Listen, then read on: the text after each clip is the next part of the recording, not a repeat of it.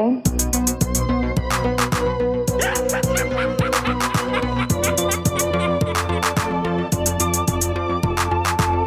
Hal, do you read me? Do you read me, Hal? Affirmative, Dave. I read you. Dag allemaal en welkom bij de tweede Summer Special van 2021. Het zullen er hoogstwaarschijnlijk maar twee zijn deze zomer. En ik heb van een luisteraar gehoord dat die van Sven bijzonder goed was. Ik vond dat zelf ook. Sven heeft voor het eerst een gast eh, ja, over de vloer gehad. Eh, Is niet juist, maar Sven had een gast in zijn Summer Special. En dat was heel informatief, ik vond dat ook. En de reden waarom dat ik een luisteraar aanhaal, is dat eh, omdat eh, deze Summer Special volledig in het teken staat van vragen die ik gekregen heb van de luisteraars. En die ik zo goed en zo kwaad als mogelijk zal beantwoorden. Eh, mensen die hun vraag niet hebben gehoord in deze special wil gewoon zeggen, dat wil gewoon zeggen dat ik één, het antwoord er niet op wist of onvoldoende eh, info kon verschaffen daarover om een eh, adequaat antwoord te geven. Dus het is een beetje afwachten dus, of dat hij er al dan niet bij zal zitten. Ehm, eh, ik begin eigenlijk niet met een vraag, maar met een oproep van een luisteraar. En daarvoor moet ik even vergezeld worden op Skype. Dag Casper Pepermans. Dag Maarten. Eh, wat dat jij nog niet weet, is dat ik juist eigenlijk al een beetje een intro heb gedaan over de Summer Ja. Special. Dus welkom mijn Summer Special. Ehm, en ik heb besloten om een gesprekje met jou te doen, want je hebt mij een e-mail gestuurd. eh, maar het was eigenlijk geen vraag. Nee, dat klopt. Ik heb een e-mail gestuurd met eigenlijk een oproep. Want ik ben de afgelopen weken, maanden eigenlijk op zoek naar een specifieke VHS-cassette. Ja, voor want mij- het is, het, is, het is niet alleen een, een, speci- een specifieke film, maar het is dan ook nog een keer op een specifieke drager. Dus het is op VHS dat je de een film zoekt. Ja. En eh, de, en de titel van de film is De film is Napoleon, het Napoleon, uit 1997. Eh, 1997. Ja, en ik ben op zoek naar de Vlaamse editie, niet de Nederlandstalige, niet de Engelstalige, maar de Vlaamse editie. Eh, dus oké, dus Ja. we hebben een specifieke titel, we hebben een specifieke drager, we hebben een specifieke taal. Ja, En eh, de reden waarom het dan de Vlaamse eh, versie moest zijn, eh, wat is de reden daarvoor? De reden daarvoor is dat mijn papa daaraan heeft gewerkt. Die heeft daaraan meegewerkt. Die heeft daar de stemregie meegedaan, of de zangregie. Dat is een beetje onduidelijk. Ja, ja want Ja. wat is effectief? Er is effectief een, een, een onduidelijkheid. Het zou ook helpen eh, voor jou om effectief eh, beter te leren kennen wat jouw papa juist gedaan heeft. En jammer genoeg, dat staat in uw brief, jammer genoeg kan je Ja. het hem zelf niet meer vragen. Nee, kan het hem niet meer vragen. Nee, want vijf jaar geleden is jouw papa overleden. Ja, klopt. Dus, dus het is eigenlijk voor u best wel een emotioneel iets om, om in uw bezit te kunnen hebben ook. Eh, ja, omdat dat is een, eigenlijk een heel groot stuk. Een eh, ding dat, waar hij heel bescheiden over was. Hij heeft dat ooit gedaan, maar ja, door de jaren heen is dat op de achtergrond terechtgekomen. Hij heeft ook nooit meer iets daarna gedaan in die aard. Dus ik, weet, allee, de vraag van wat heb je daar eigenlijk bij gedaan, is pas ne- gekomen nadat hij gestorven is. En ik heb zelf een dvd hier bij mij liggen. En ehm, ik heb die onlangs opgezet, helemaal bekeken. En dan herkende ik stukken tekst dat wij hebben aangereikt en van die dingen. Maar in de aftiteling krijg je enkel de Australische of de Engelse acteurs te zien, want het is een Australische film. Ja. En hij wordt daar niet in vermeld. Of ja, de Vlaamse cast wordt daar niet in vermeld. Ja, wat dan nu wel standaard is. Hè? Als je Ja. kijkt naar een gedubde DVD of Blu-ray, op het einde komt er zo'n pancarte waar dat, al de Vlaamse stemmen op vermeld worden en wie dat de regie daarvoor deed. En dus dit ontbreekt op de Vlaamse DVD die jij hebt. Ja. Ja, daar staat hij niet op. En ik weet dat hem dat ook dwars heeft gezet. En de ene keer dat hij in het bezit is gekomen van die DVD, van ja, mijn naam staat daar niet op. Die staat ook niet op zijn eh, IMDb-pagina. Eh, dus ja, heeft hij altijd zoiets gehad van ja, ik heb dat wel gedaan, ik weet dat ik dat gedaan heb, maar niemand hij heeft daar nooit de bevestiging van gehad. Eh, Zo in zekere mate.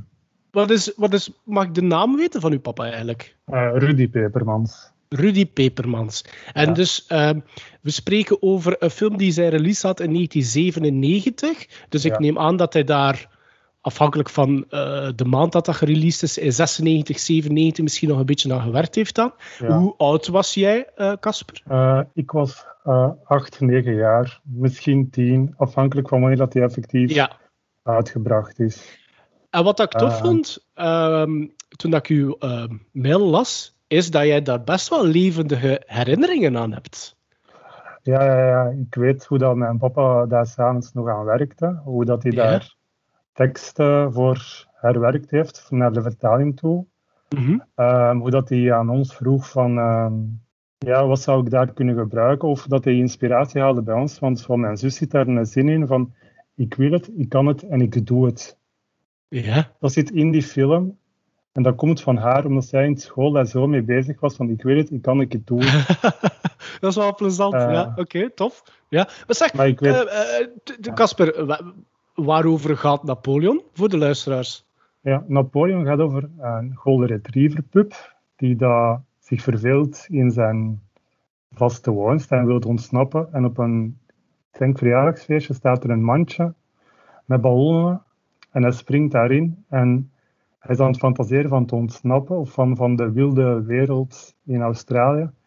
En eh, het mandje lost en hij vliegt dan weg, maar hij komt dan wel eh, vast te zitten in de bosjes in Australië. Eh, en komt daar, eh, ja, in de Vlaamse film heet hij Flippo, een papegaai tegen, die dat hem adviseert van hoe dat hem zich moet gedraaien. Maar er is dan ook een, eh, een zwarte kat die daar echt een zwarte huiskat dat ook ontsnapt is of verloren is, geloof dat weet ik niet meer. Die daar iets heeft van, die een hond moet hier niet zijn, ik haat honden, hond moet dood. Oké. Eh, maar die werd dan gespeeld, en dat weet ik ook nog heel goed, door eh Veerle Eikermans, die dat de moeder van de duivel speelde in Kulde Ja. Ja, ja, ja, ja, ja, ja, tuurlijk. Ja, ja. En, En, die eh, speelt die kat. Die speelt die kat. Die stem Ja. van die kat en ik denk nog eentje. Maar dat weet ik ook nog heel goed. Hoe dat, ja, ik ben dan op die, op die première geweest. En dan stond ik op, opeens ook oog in oog met Eikermans. Ja. Maar ik, ja, dat was de jaren van Kulde Siepke. Ik stond daar van... "Ah, Ik sta hier bij de moeder van de duivel van. Terwijl ja, het dan een sympathieke, knappe vrouw was. Maar dan van, Ja. ja. in mijn hoofd was het wel... Terwijl ik wel wist van ja, hoe dat de film en, en, en tv-wereld in elkaar zat. Van, ja, ik voelde me toen wel echt klein. Ja. Eh, ehm, Maar, zeg, maar, maar je, je spreekt over veel Eikermans, maar in uw e-mail staan er nog eh, grote namen, toch? Ik, ik zie hier dat je papa ook eh, voor die film heeft samengewerkt met David Davidsen, eh, onder andere, en Jelle Kleimans. Dus was Jelle Kleimans dan de Napoleon, de hond zelf? Jelle Kleimans was Napoleon, was, was het hondje zelf. Maar dat is een twaalfjarige Jelle Kleimans dan. Hè, dus Ja. die was toen onbekend, had nog iets op Radio 1 gedaan, heb ik nog gevonden, teruggevonden. Mhm. Maar ook, ja, ja, Jelle was toen twee of drie jaar ouder als mij. Ah, ik heb ook wel herinneringen aan hoe dat die, ja, hoe dat een jongen was van mijn leeftijd ongeveer. En dat ik daarmee wel in een auto heb gezeten, eh, daarmee heb zitten praten, wat mee te zitten spelen. Van die onnozele dingen. Dus, Mhm. Eh, heb, jij jou, heb jij jouw papa ook in, in, in actie gezien, laten we dat maar zeggen? Want ik, ik lees in uw e-mail dat, jij, dat, er, dat er stond van eh, als David Davidsen een goede take had gedaan, dat hij eh, uw papa knuffelde of, of dat, dat er zo'n hartelijk moment was. Dus ben jij in een studio ook geweest daarvoor? de studio, ja, ik ben daar wel geweest, maar dat zit mij wel heel vaag. Ik weet wel dat het verhaal van met David Davidsen, dat fragmentje staat ook op YouTube. Eh, dus hij zingt daar een liedje in als kangoeroe David Davidsen. Maar hij kreeg dat niet juist gezongen, of hij kreeg die. die ja, dat, ah, op, op het scherm zie je een, een springen met Mhm. Napoleon in de buidel. En dan hoort je kangaroo, la roe, la roe. Maar hij, moet dat, hij moest dat op de sequentie van die sp- sprongen doen en ik kreeg dat maar niet goed. Ja. En mijn, mijn, mijn papa was daar wel zo van, ja, het moet echt goed zijn, want eh, ja, dat moet effectief wel kloppen met die beelden. En uiteindelijk is dat gelukt. En eh, ja, David, David was dan zo enthousiast dat hij mijn papa heeft vastgepakt en dan al springend rond in die studio van ja, het zit erop en ook dat lied aan het zingen. en mijn, dat mijn pa zoiets had van ja, ik sta hier te, te dansen met David Davidsen, wat voor Ja. hem, ja, hij was van 1960, dus eh, onkel Bob, Ja, de ja, vader van tuurlijk. David Davidsen. Ja, Dat was een van zijn, van zijn kindidolen en hij had zoiets van, zijn helden, ja, ja, ja, Ja. En hij stond daar plots met de zoon van in de studio met te de dansen. zoon van te dansen, ja. Ja, oké, Dus, cool. eh, ja, en het zijn zo van die kleine herinneringen dat ik daaraan heb. En Mhm. zo, ja, ook plots het besef van, dat was niet zomaar een, eh, een, een film, dat was niet zomaar een, een dingetje, want ik had dat ook op Twitter gezet van, wie heeft deze film nu eigenlijk ook gezien? En Ja, heel ja. veel, er, kwam heel veel reactie op van, ah, maar dat is mijn jeugdfilm, of dat is... Ja, maar ik denk inderdaad wel effectief van... eh, want ik weet niet, hoe oud ben jij nu, Casper, dan? Ik ben nu 33 net. Ja. Oké, dus, ik ben- ja, dus ik ben er 36, dus ik, ik neem aan, want ik ken ook die cover, bijvoorbeeld de poster van Napoleon ken ik heel goed. Dat, dat, allee, toen ik de titel las van die film, wist ik direct van, ah ja, natuurlijk, Napoleon, dat hondje die in dat mandje zit, eh, met al die ballonnen erboven. Dus ik, ik vermoed dat ik als kind die film zeker ook gezien heb, maar het is een heel bekend... denk ik voor velen van onze generatie, heel bekend beeld, een heel bekende poster. Dus ik neem mij aan dat heel veel mensen die film gezien hebben, inderdaad. Eh, maar dus, we zoeken dus naar Napoleon op VHS, maar de Vlaamse versie. Dat is heel belangrijk natuurlijk. Ja, ja. Omdat, ja, ergens ben ik zo op zoek naar die bevestiging van, ja, ah, niet de bevestiging, ik zou het graag hebben van die VHS-cassette van zijn naam daarop te zien staan, Ja, om ergens zoiets te hebben van, ah, voilà, hier staat hem, ah, hier staat zijn naam, het staat er effectief op. is het ook is het iets van, van, omdat je zegt van het staat niet op zijn IMDb, ehm, een gevoel van eh, bestaansrecht daardoor? Eh, nee, ah, nee, niet echt, omdat er, staat veel, ah, er staan een hele wat dingen niet op zijn IMDb. Ah, er staan een aantal dingen niet op die IMDb-dingen. Dus dan weet ik dat dat niet, niet echt zal gebeuren. Ik, ik zou dat heel tof vinden, maar dat is niet, eh, niet de noodzaak. Dat is echt voor mij om te zien. Van, omdat ik weet dat hem daar echt in teleurgesteld was van ah, ik sta niet op die en DVD. Ja, Terwijl dat in de cinema weet ik wel dat de naam erop stond. Ik ben die drie keer in de cinema gaan kijken. ja natuurlijk. Dus Ja. ja, zoals bij, dat jullie bij Space Jam zullen hebben, ja, je film, je naam staat daarop en ook hoe klein dat dat ook is. Dat is wel Het de is- bevestiging. dat Het, je, ja, voilà, absoluut. Ja, zwart op wit, hè. Ja. eh, Allee, in dit geval wit op zwart. Ja, Ja. Ehm, eh, ja maar, eh, maar, maar eh, het- ik lees ook dat je eigenlijk al heel veel dragers hebt. Hè. Het staat erop dat je de originele filmrol ook hebt.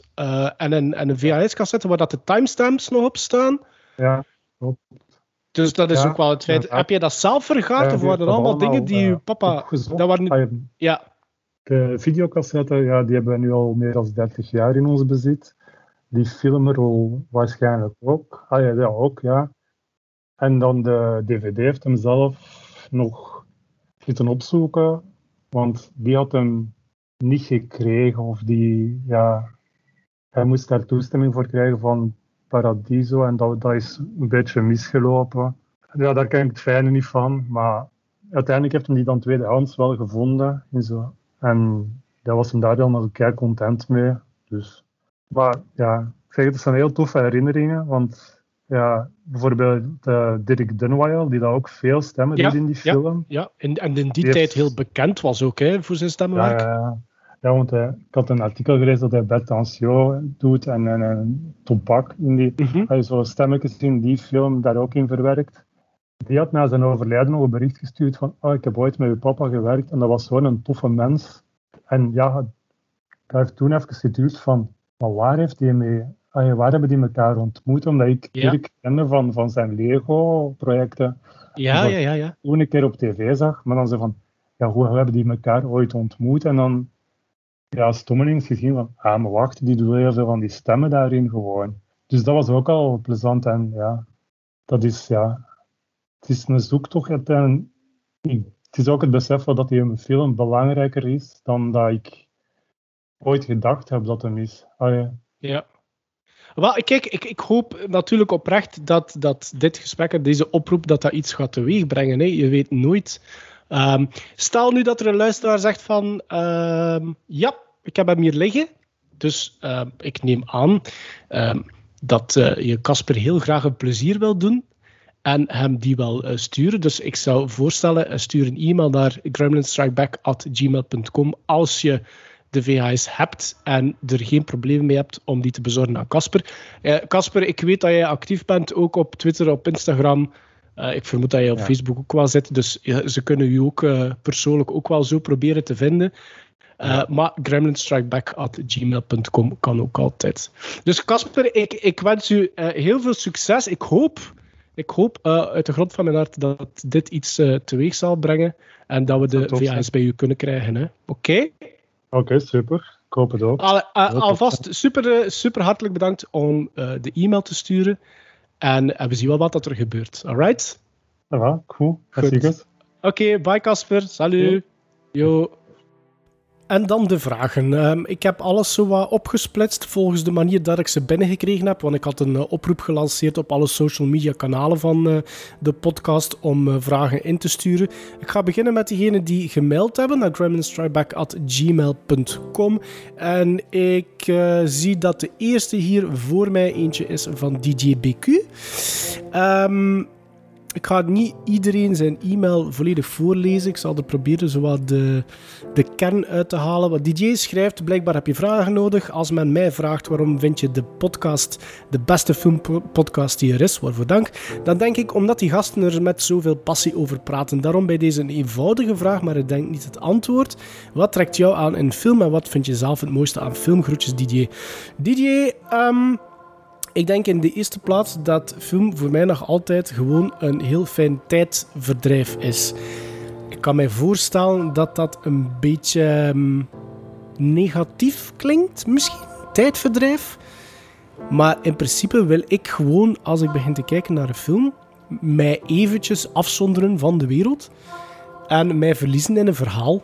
En ongeacht het genre van film waar dat ik op dat moment naar aan het kijken ben, liggen de klemtonen misschien wel wat anders van de zaken waar dat ik meer of minder op let. Uh, maar in C wil ik gewoon mijzelf even verliezen in, in, in een film. Um, het mooiste is dan ook als ik nadien een mooie quotering aan die film kan geven. Of dat er bepaalde elementen mij zijn opgevallen binnenin die film die ik heel positief vond. En dat kunnen acteerprestaties zijn, dat, kan, dat kunnen regiekeuzes zijn, dat, kan, kunnen montagesequenties zijn, muziek zijn, kunnen uh, special effects zijn.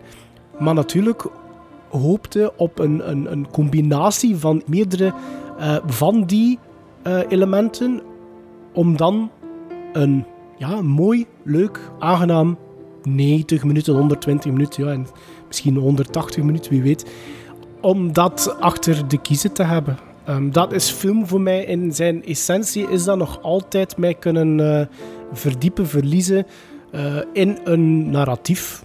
Um, en dat is film voor mij. En naar gelang van het type van film dat ik op dat moment zin in heb, is het voor mij heel tof om dat nadien en tijdens te analyseren.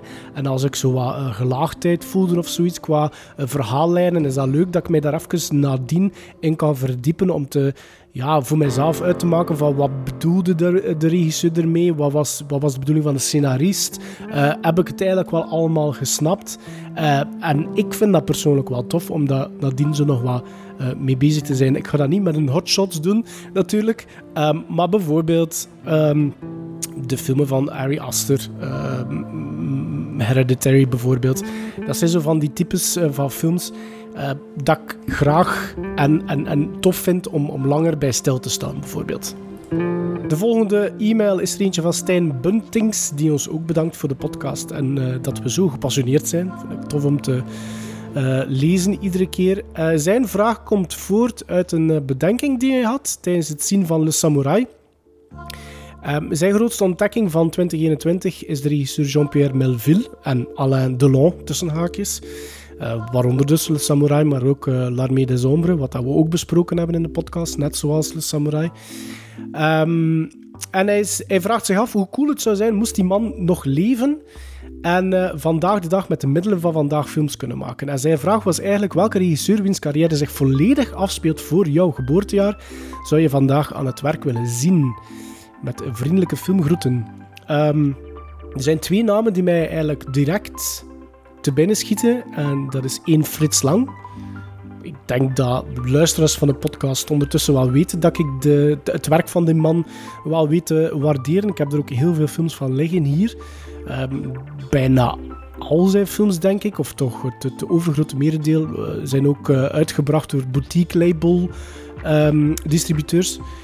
Dus eh, het is mogelijk om die in de best mogelijke kwaliteit te zien. Maar ik vind Frits Lang heel interessant, omdat die man een, een verscheidenheid aan genres getackeld heeft doorheen zijn leven.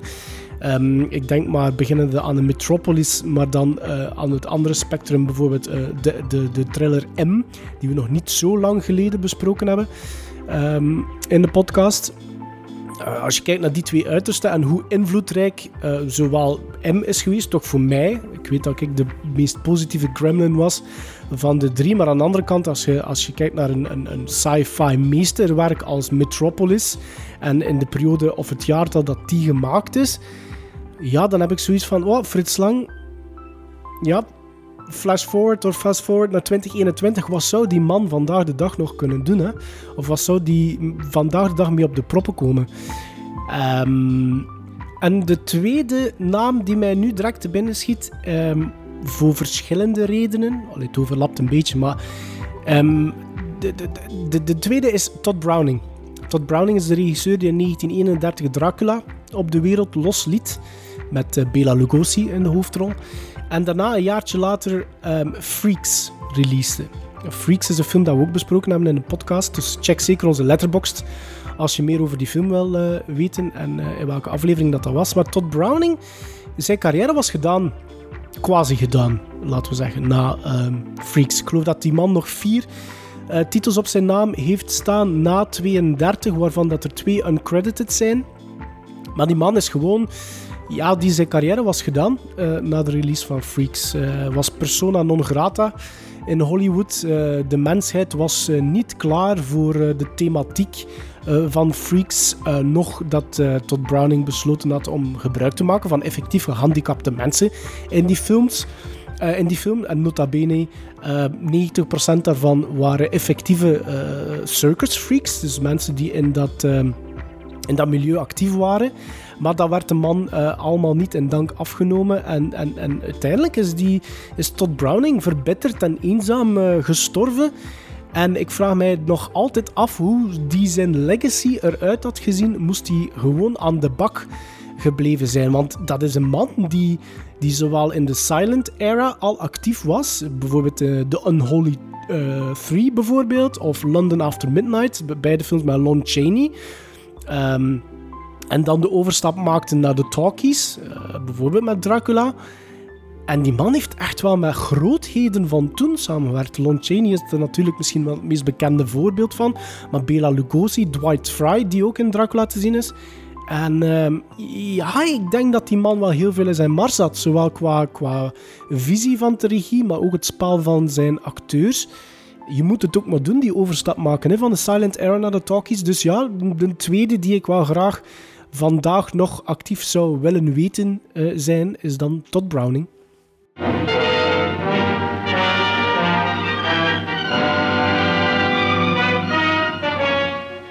I am Dracula.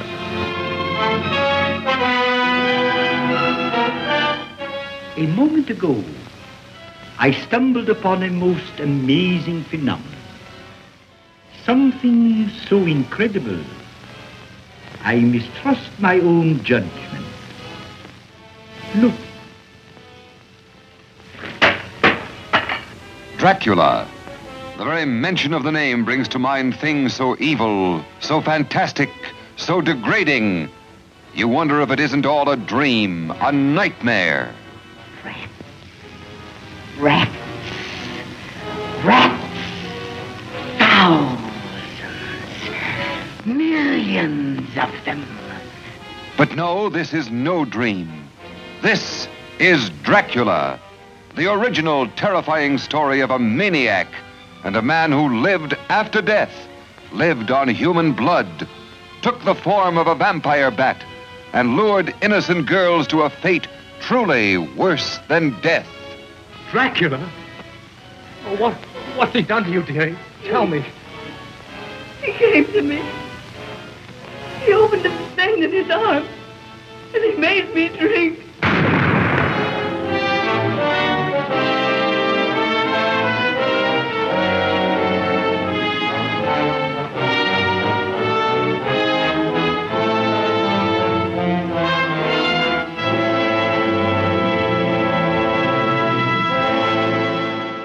Rob Kronenborgs was via de e-mail ook van de partij en hij vraagt wanneer ik een film oud vind. Daar komt het een beetje op neer.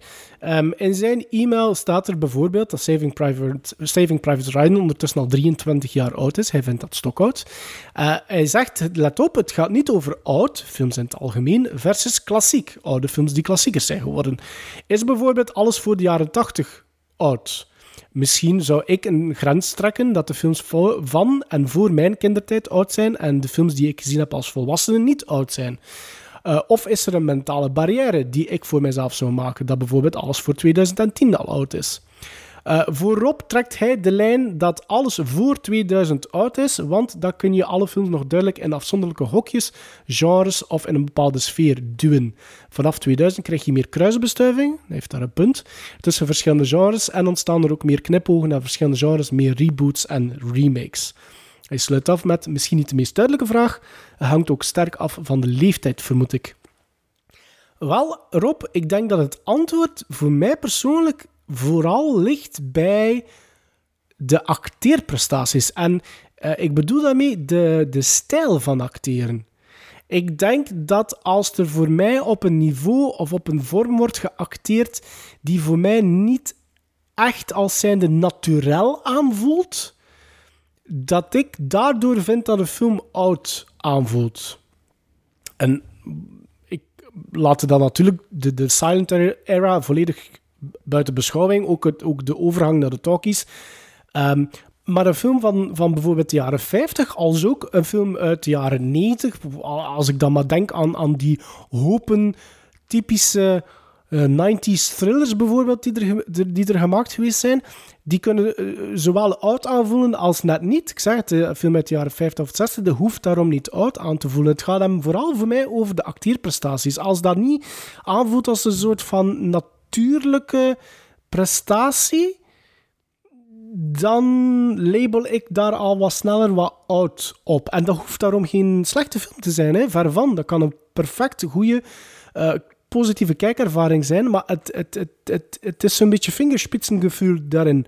Um, dat kan zijn omwille van wie er staat te spelen, hè, de acteur of de actrice, maar dat kan ook de keuze zijn van de regisseur en de visie die hij had op, de, op welke manier dat hij um, personages tot leven wou wekken. Uh, maar als dat voor mij zo'n beetje aanvoelt als onnatuurlijk, te veel gespeeld, iets te theatraal. Uh, er zijn verschillende aspecten in, in, in, in performances die ik zou kunnen aanhalen. Maar als ik daar voel van mm, niet zo natuurlijk, dan zou ik een film als oud bestempelen. Dus het heeft eigenlijk nooit niks bij mij te maken van een overgang van bepaalde uh, decennium.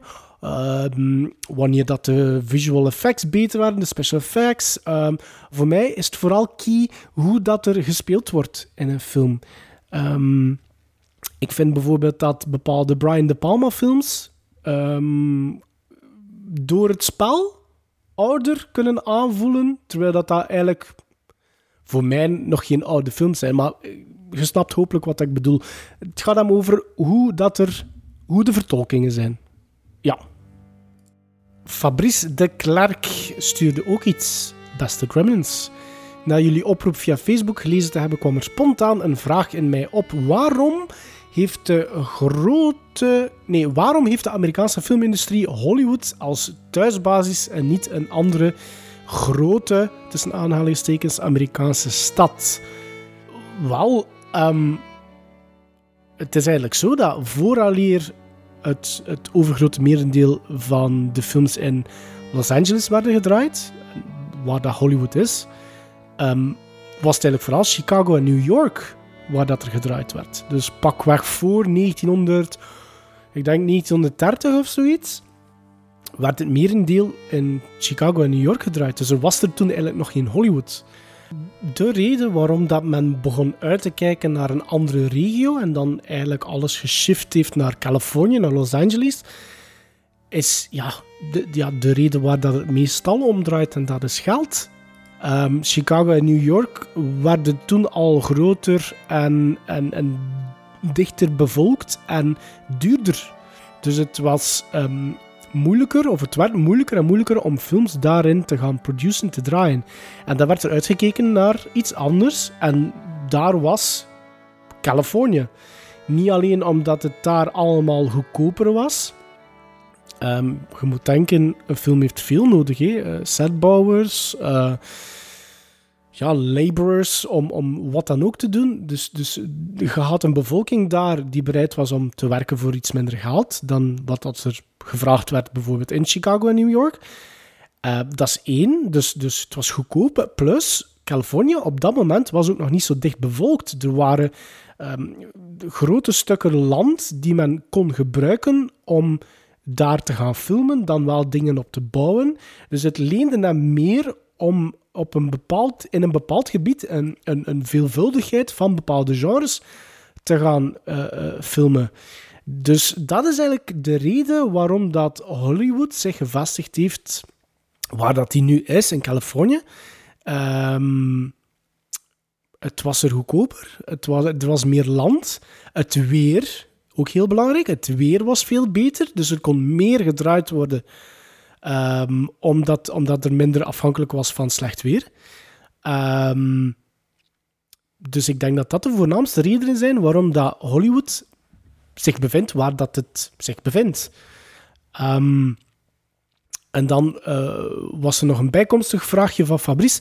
Uh, hoe is de Amerikaanse filmindustrie, filmindustrie zo dominant kunnen worden in de westerse wereld? Ah, wel, ik denk dat de voorsprong het logische antwoord is daarop die vraag. Als je ziet hoe lang er al films worden gemaakt en hoe, hoe lang er in Amerika al films worden gemaakt, dus dan spreek ik over de jaren 20, ja, dan heb je een grote voorsprong. Hè? Niet alleen heb je een grote voorsprong naar, uh, op basis van kennis, je centraliseert dat ook, waardoor dat de mensen zich willen begeven naar het centrum. Dus al die kennis bevond zich hoofdzakelijk en grotendeels plots daar. Dus mensen die iets kunnen van film gaan naar daar. Mensen die iets willen leren over film gaan naar daar. En een voorsprong aan kennis wil ook zeggen, zeker als we rekening houden met het feit dat er tegen pakweg de jaren 30 al studio's effectief uh, veel films per jaar aan het uitrollen waren, betekent ook dat er financiële draagkracht is. Dus je hebt kennis en je hebt een financiële um, ruggenmerg, laten we dat maar zeggen, om studio's in stand te houden, om ervoor te zorgen dat je diverse producties per jaar um, kunt, kunt, kunt uitbrengen. Dus ik denk dat die twee, de combinatie daarvan, ervoor gezorgd heeft dat Hollywood een voorsprong had uh, ten opzichte van de andere uh, westerse landen. Fabrice eindigt zijn e-mail nog met een vraag of dat we ooit nagedacht hebben om een item te brengen over Fernandel. La Vache et le Prisonnier uit 1959 vindt hij een klassieker in zijn familie. En uh, zegt hij, ik herinner me dat ik jaren geleden ook veel plezier heb beleefd aan het bekijken van Le Boulanger de Valorge. Ik moet eerlijk zeggen, uh, Fabrice, ik denk dat ik nog niks van Fernandel gezien heb denk ik. Maar het lijkt mij iets uh, voor Sven. Dus misschien als Sven aan het luisteren is, dan pakt hij nu al pen en papier om uh, Fernandel neer te schrijven en er ooit iets van te geven aan uh, Bart en ikzelf.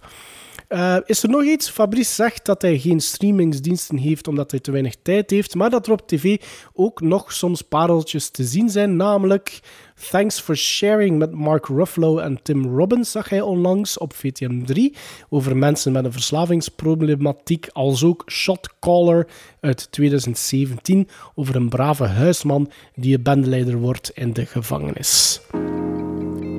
David Morgan, of David Morgan, vraagt zich af wat dat ik de beste films vind over het maken van films. Hij heeft als voorbeeld uh, Once Upon a Time in Hollywood en zegt dat hij heel hard houdt over uh, verhalen die gaan over het maken van films.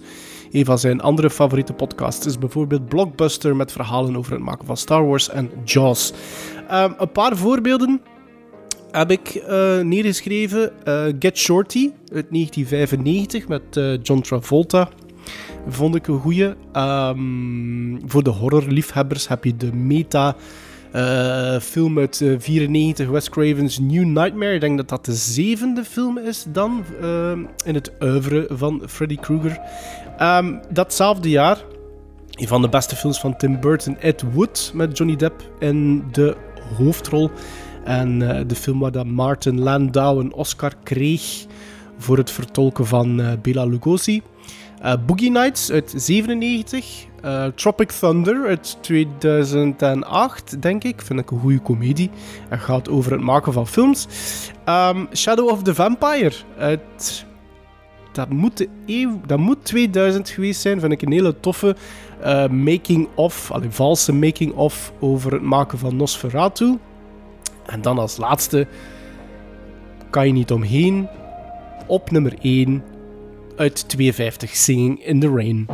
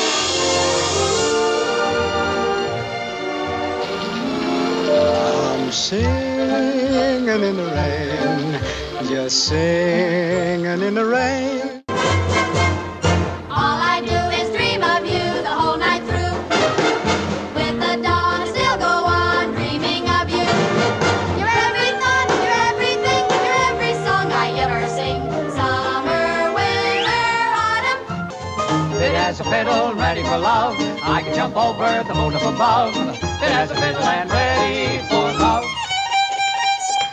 What have I got? I don't know. What have you got? I gotta get out of here. Thomas van Brabant vraagt mij uh, of ik zou willen gecast worden als een beul of een slachtoffer als hij ooit de kans krijgt om in Hollywood Hostel 4 te gaan maken.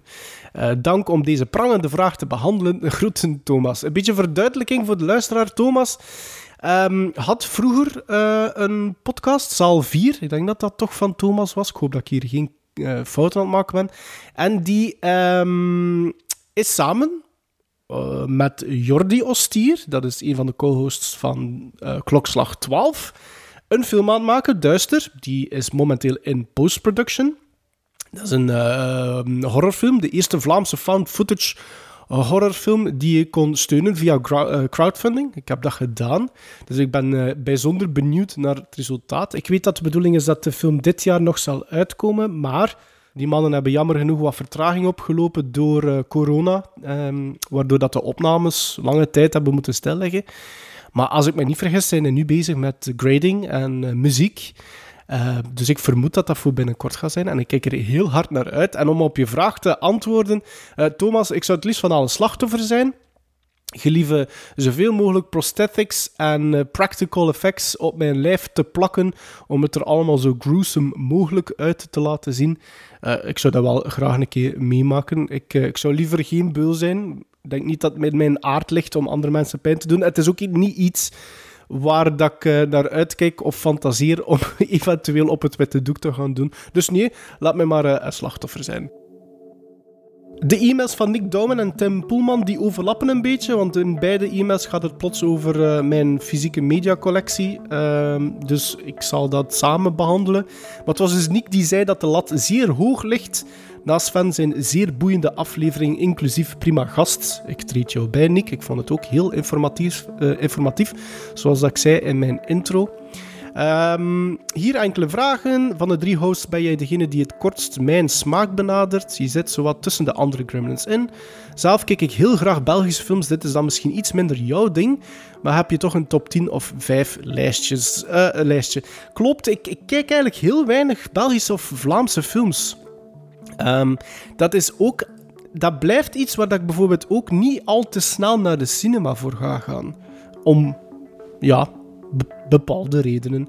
Maar als ik dan moet denken over Belgische films, ik ga er geen top van maken, maar films, eh, Belgische of Vlaamse films die ik goed vind, zijn eh, vanzelfsprekend eh Daans, eh Runskop, C'est arrivé près de chez vous, oftewel Man Bites Dog. Eh, de helaasheid der dingen vond ik eh, leuk. Ehm, wat hebben we daar nog? Ehm Aanrijding in Moskou vond ik een leuke komedie. Coco Flanel vond ik natuurlijk ook een leuke komedie. Ehm, Iedereen beroemd vond ik goed. Ah, wat hebben we dan nog? De Ardennen, of Dardennen, vond ik een leuke thriller. Ik zou dat nu geen aanrader noemen, maar ik vond dat wel een leuke kleine thriller. Ad Fundum, Sven de Ridder. Ad Fundum. En dat is zelfs niet eerlijk voor te slijmen bij Sven de Ridder. Dus eh, ik blijf dat een goede film vinden. Dat is ook een van de eerste, zeker sowieso Vlaamse films, waar dat ik eh, oprechte emotie bij voelde. Waar dat ik echt eh, eh, verdrietig van werd. Ehm, bij de scène waar de, de naam van Sven zijn personage van de deurbel van zijn kot wordt gehaald door zijn ouders. Voel dat nog altijd. Dus eh, zeker Ad Fundum. Café Derby. Dat is nog niet zo oud. Hè. Wat is dat nu? Vijf jaar oud of zoiets, Café Derby. Ik vond dat een, leuke, een leuke film. Gebaseerd op eh, waar gebeurde feiten. Eh, ja, He- Hector vond ik ook tof. En als laatste, een film waar dat er misschien te weinig over gebabbeld wordt. Begin de jaren 80, ik denk 2 of 83. Film van Mark Didden, Brussels by Night. Ik vind dat ehm, een hele sfeervolle film, geschreven door Dominique de Rudderen. Dus eh, die zou ik er zeker nog, eh, nog bij willen vermelden. Eh, Brussels by Night. Straks kom ik terug op de mail van, van Nick, maar Tim had ook nog een vraagje. Tim Poelman had een vraagje wat dat ik de beste filmposter ooit vind. Is subjectieve, Tim. Ehm, ik ben heel grote fan van het werk van Saul Bass. Ik denk dat we hebben het daar ooit over gehad in de podcast. Waarschijnlijk toen dat we 1, 2, 3 van Billy Wilder aan het bespreken waren. Denk ik. Nee, nee, want hij was ook regisseur. En ik had Phase 4 voor het eerst gezien, denk vorig jaar. En die eindigde heel hoog in mijn top 10 first-time viewings van dat jaar. Het is daarom dat we het ook eventjes over Saul Bass gehad hebben toen. Maar die man eh, had verschillende petten, maar hij maakte dus ook eh, filmposters. En ik vind die poster die hij gemaakt heeft van The Shining, van Kubrick's eh, film... Ja, ik blijf dat een verschrikkelijke goede poster vinden. Heel minimalistisch, heel vreemd, heel bevreemdend beeld ook. Eh, die hangt hier ook bij mij thuis in de woonkamer. Dat is ook de man die eh, de filmposter maakte van Vertigo bijvoorbeeld, eh, van Anatomy of Murder.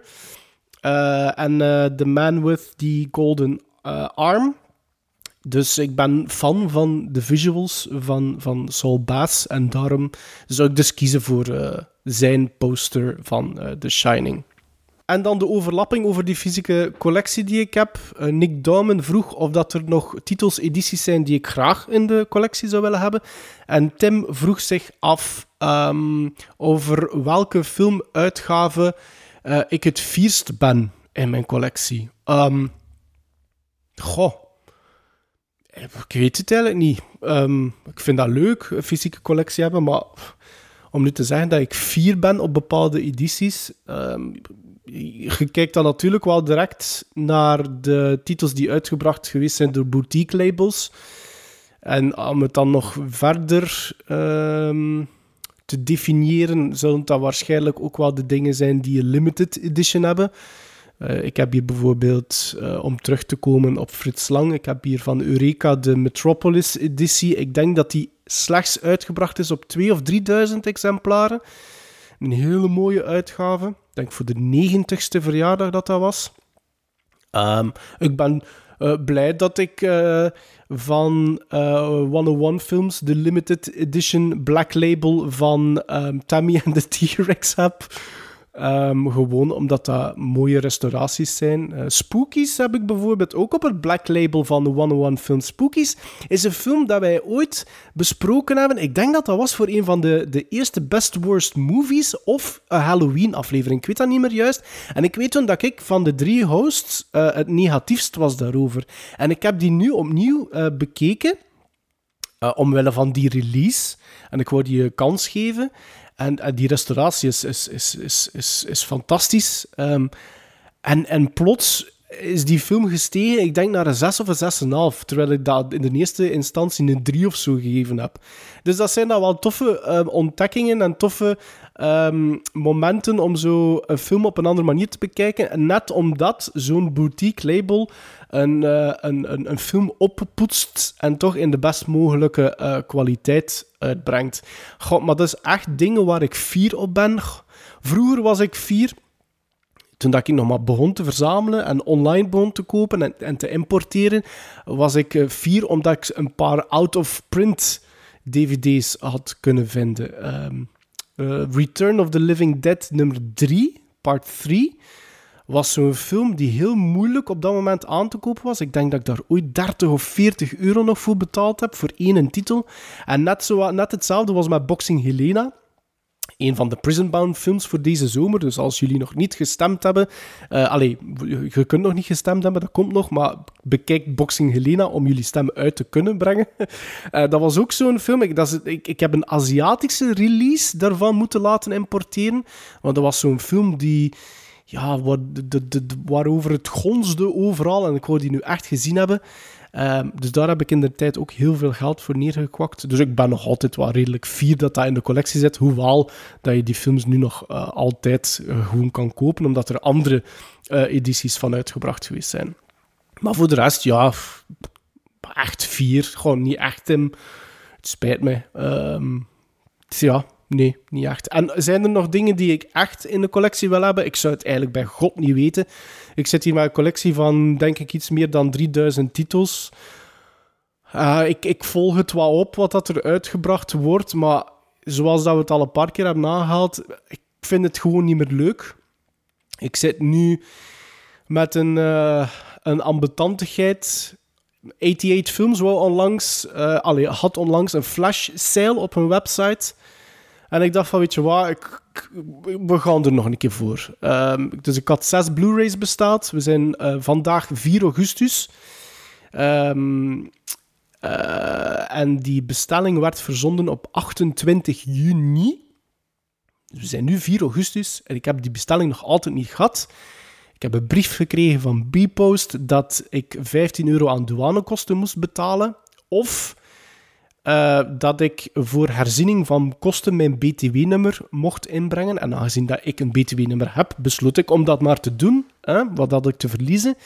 En ehm, we zijn ondertussen, ja, 4 augustus en ik heb die bestelling nog altijd niet gehad. Ik weet dat mijn pakketje al sinds ten laatste 21 juli eh, in België is. En ik hoor daar niks meer van. Volgens de website zijn ze dat nog altijd aan het verwerken. Eh, social media wordt er niet geantwoord. En ja, ik ben het een beetje beu. Ik ben het, ik ben het, is, het, is, het is echt niet meer plezant. Het enige wat ik nog mijzelf zie doen, is, is ja, enkel eh, films één per één kopen via Amazon. Misschien dan toch na drie, vier jaar Zavi een keer proberen als er een Arrow sale is. Maar daar ben ik ook natuurlijk zo happig niet op. Ehm, dus ja, nee. Het, ik, ik, ik, het is geen degoe. eh, maar het is gewoon niet meer plezant. En ik zei het, ik heb het nu nog een keer geprobeerd. Ik wist dat er waarschijnlijk kosten aan verbonden waren. Ik, was ook, ik had er ook geen probleem mee om die kosten te betalen. Maar ja, kijk, we zitten in een periode van 28 juni, ik kan dat niet genoeg benadrukken, 28 juni verzonden door 88 Films in Groot-Brittannië, 4 augustus. Ik heb nog altijd niks ontvangen. Dus eh, wat mij betreft ben ik het even beu. Domin Verhulst had een tof vraagje, vond ik zelf. Hij zegt, dag Maarten, ik heb een kort vraagje. Ik heb een zoontje van 2,5 jaar, dus op dit moment nog veel te jong om ook maar enige vorm van langere tekenfilms deftig te bekijken. Ik vraag me af wanneer je uw zoontje voor de eerste keer hebt meegenomen naar de bioscoop en welke film dit was. Hoe, was zijn ervaring en die van u? Was het achteraf gezien iets te vroeg om hem die ervaring aan te bieden of niet? Als bovenstaande nog niet is gebeurd, dan is de vraag uiteraard van geen belang. Groeten, Domin Verhulst. Ehm, ehm, ik ben al een paar keer ehm, samen met mijn zoon naar de cinema geweest. Ik denk dat de allereerste keer voor een soort van revival van de Fabeltjeskrant was. En dat was eigenlijk gewoon twee afleveringen die ze aan elkaar hadden gehaspeld, waardoor dat je een runtime van 70 of 80 minuten had. Ehm, hoe oud was Seppe toen? Ik denk... Goh, nu moet ik denken. Ik denk vier jaar? Zoiets? Vier en een half? Ik weet het niet. Vier? Ja, vier, vier en een half, denk ik. Ehm, hij vond dat leuk. Ik denk dat voor kinderen dat dan nog meer een ervaring is dan voor eh, volwassenen. Want ja, je gaat eh, tenslotte in een donkere zaal zitten waar het geluid sterker is. Je krijgt popcorn, je krijgt frisdrank. Allee, dat is toch in mijn geval zo bij hem. Eh, mag hij dat doen? Dus hij vond dat leuk. Ik denk ook dat, dat, dat, dat je als ouder eh, heel snel zal merken dat, dat een, eh, eh, het verloop van met een kind naar de cinema trekken, dat dat anders is dan als, als je dat doet gewoon als volwassene alleen. Ehm, je zal dat heel snel merken, omdat in die zaal zitten meestal mensen die al vaker met kinderen naar de cinema geweest zijn. Dus verwacht u vooral niet aan een stille zaal. Ehm, en ik denk dat dat met een kind, en zeker hoe jonger ze zijn, eigenlijk ook onmogelijk is, die verwachting. Ehm, Laat ze vragen stellen terwijl dat ze naar de film aan het kijken zijn. Laat ze opmerkingen maken. Is er pauze? Laat die eh, wat rondlopen. Eh, gaat ermee naar buiten een keer. Ehm, maar zijn verwachting was leuk. En ik vond dat ook leuk om samen met hem te doen. Ik denk dat wij ondertussen al naar redelijk was gaan kijken hoor. Dus de Fabeltjeskrant, denk ik, was de eerste keer. Wat hebben we ondertussen al allemaal samen bekeken in de cinema? We zijn naar Toy Story 4 gaan kijken. Ehm, we zijn naar Onward gaan kijken. We zijn naar Space Jam eh, Een Nieuw Begin gaan kijken onlangs. We zijn naar Tom en Jerry ook onlangs gaan kijken. Sonic the Hedgehog hebben we ook gezien. En ik denk zelfs dat ik er nu nog een paar aan aan het vergeten ben. En het toffe, wat ik zeker, ook, eh, wat ik zeker wel aanhaal, maar ik vermoed dat ik het in een aflevering ook al een keer gezegd heb, is we zijn naar de Engelse versie van Toy Story 4 gaan kijken omdat hij de eerste drie films al heel vaak hier thuis had gezien. En dat was ook altijd in de Engelse versie. Dus ehm, ik wou met hem gewoon naar de Engelse versie gaan kijken. En ehm, het fijne is dat, dat, dat kinderen, en Bart heeft dat ook al eh, gezegd, heel gevoelig zijn als, ehm, aan beeldtaal en aan montage. En dat je aan kinderen heel snel merkt of dat die al dan niet goed zit. Want achteraf waren we, eh, we bezig over de film. En, zelfs terwijl dat de film bezig was, keek ik soms naar hem en ik, ik, ik, eh, de emoties die hij moest ervaren en die moesten overkomen op het publiek. Ik keek naar hem en ik zag dat dat zo was. Ik zag dat hij lachte wanneer dat hij moest lachen. Ik zag wanneer dat er een, een meer beangstigend moment was. En in Toy Story 4, voor degenen die dat al gezien hebben, is dat met die buiksprekerspoppen. Ehm, een, allee, de appel valt misschien niet ver van de boom als het over poppen gaat. Maar dat vond hij dus eh, was scary. En, eh, en, en die emotie kwam ook zo over. En dat is wel heel mooi om te zien als je met je kind ehm, een film aan het bekijken bent in de cinema. Ehm, maar heb ik. ehm, heb ik daar verder nog tips voor? Nee. Heb ik achteraf, eh, eh, vond ik achteraf dat te vroeg? Nee. Ik denk gewoon, eh, temper uw verwachtingen en, en, en, en, en ga mee met uw kind. Eh, en, en doe dat niet andersom. En, en blijkt dat, dat het te vroeg is. Stel je nu in, in, in, in het slechtste geval voor dat als hij, als hij binnen, binnen dit en een jaar of een jaar en een half, als je ermee besluit naar de cinema te, te gaan en hij vindt het te eng omdat het te donker is of te luid, ja, dan gaat hij weer naar buiten. Hè. Zo simpel is het. Eh, maar nee, ik vond dat heel leuk en ik blijf dat doen en ik vind dat nog altijd super leuk om te doen. Dus super bedankt voor eh, de leuke vraag, Domin. In a society driven to extremes, two people met by accident.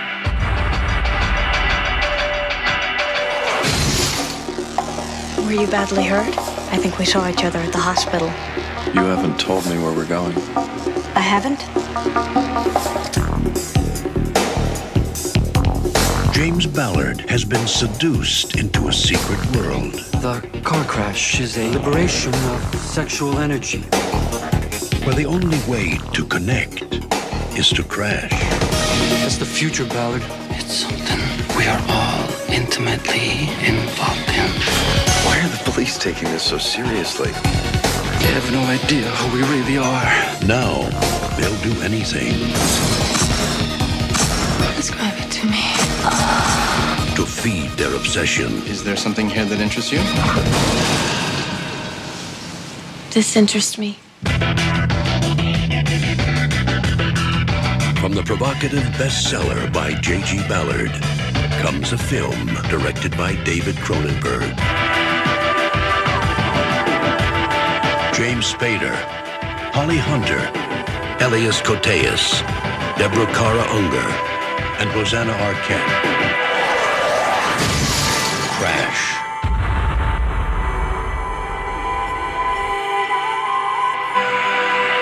You coming? Je hoorde zo net de trailer van de film Crash uit 96 van David Cronenberg. En dat heeft alles te maken met de volgende e-mail die ik kreeg van Laurent Montbalieu. Die gaat als volgt. Beste Maarten, ik zag op Letterboxd dat je recent Crash van David Cronenberg hebt bekeken. Mocht je geen plannen hebben om de film in de podcast, in de podcast te bespreken, wil ik vragen om er eventueel wat dieper op in te gaan tijdens jouw Summer Special. Het betreft hier namelijk een van mijn favoriete films aller tijden en het lijkt mij daarom interessant om jouw mening te horen. Eh, ja, dat klopt. Onlangs bekeken. Ik heb die onmiddellijk een seal of approval gegeven, 8 op 10 gaat over een personage van James Spader, die eh, een soort van movie producer is en betrokken, betrokken raakt bij een ernstig auto-ongeluk. De tegenligger eh, aan het stuur van de andere auto zit eh, Holly Hunter. En hij raakt verwikkeld in een soort van ehm, subcultuur van mensen die ja, een soort van fetish hebben eh, over auto-ongelukken, waardoor dat ze, ja, eh, zoals dat, dat gaat bij een fetish, eh, seksueel opgewonden raken. Het, is, het, is, het is een goede Cronenberg. Het is een hele goede Cronenberg. Het was eentje die ik eigenlijk al lang, lang, lang wou zien, zoals ik ook al een keer in een aflevering heb gezegd. En het, het loste alle verwachtingen in. Ik vind dat dat zeker een, een, een, een typische Cronenberg is. Er zit body horror in, maar op een andere manier wel eh, vind ik. In tegenstelling tot eh, wat duidelijkere voorbeelden, zoals je kunt zeggen bijvoorbeeld van een Videodrome, zoals dat je kan zeggen van een The Fly. Er zit ook veel gelaagdheid in. De achterkant van de Blu-ray die ik vast heb, eh, nog, niet zo lang nog niet zo lang geleden uitgebracht, gaat over een nieuw Restored Master. Vind ik ook iets te gemakkelijk, want het personage van Holly Hunter is al langer eh, bezig met die underground culture eh, van die car crashes. Ehm, het, het, het, het, onderzoekt ook de, de, de, de verschillende facetten van een relatie, eh, vooral op seksueel vlak. James Spader is getrouwd, denk ik. Ik weet nu niet meer juist of dat hij vriendin heeft of effectief getrouwd. Ik denk getrouwd is. En eh, ja, vanuit de, de openingsscène voel je dat die de grenzen van eh, de, het seksuele binnenin hun relatie al aan het opzoeken zijn. Dus de, de ontdekking van die ehm, subcultuur, van die, die fetish, eh, brengt een, een, nieuwe, een nieuw facet nog een keer eh, in die relatie teweeg tussen, tussen hen beiden. Ehm, Holly Hunter vond ik geweldig goed acteren, James Spader ook. Maar voor mij, dat is niet echt een verrassing. Ehm, ehm, Elias Koteas, ik heb dat ook al een keer gezegd. Ik vind dat een hele ondergewaardeerde acteur. En ook hier in Crash speelt hij een fantastische rol. Eh, Zo'n beetje de leider van die cultuur, eh, van die underground movement, die ehm, zelfs bekende car crashes, waar bekende figuren eh, in omkwamen of, of eh, een letsel opliepen, die probeert hij te, te reenacten. Wat daar een hele goede scène is ehm, in Crash. Maar ik, ik vond het mesmerizing. Het was, het was, eh, eh, op een gegeven moment vond ik Crash hypnotiserend vonden, be- beginnen worden. Het, het is iets waar ik als kijker in ondergedompeld werd weer en, en mij van A tot Z in liet meevoeren. Geholpen door de fantastische personages van nagenoeg de hele cast. Rosanna Arquette, die een klein rolletje speelt, maar die toch zo belangrijk is.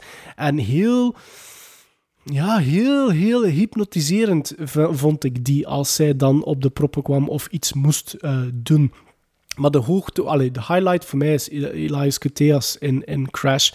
Maar het is een, het is een, een, een soort ontleding van, van de menselijkheid weer. Het is de een ontleding van relaties. Het is een, je kunt het gemakkelijk, te gemakkelijk zelfs bekijken als een soort van erotische thriller. Wat dat zeker zo is, want er zit heel veel erotiek in. Ehm, maar het is, het, is, het is weer, zoals Cronenberg een beetje typeert, eh, een, een zoektocht naar de krochten van de, de, de mensheid. eh, kijken in de ziel, in de hersenen. eh, ontleding van verschillende facetten van, van, van de mensheid. Ehm, gepaard met typische elementen van Cronenberg. Dus het was voor mij een hele mooie eh, first-time viewing. Eh, eh, het- maakte waar wat, daar ik op, wat ik op gehoopt had, omdat het een van de weinige Cronenberg-films is die ik nog niet zag.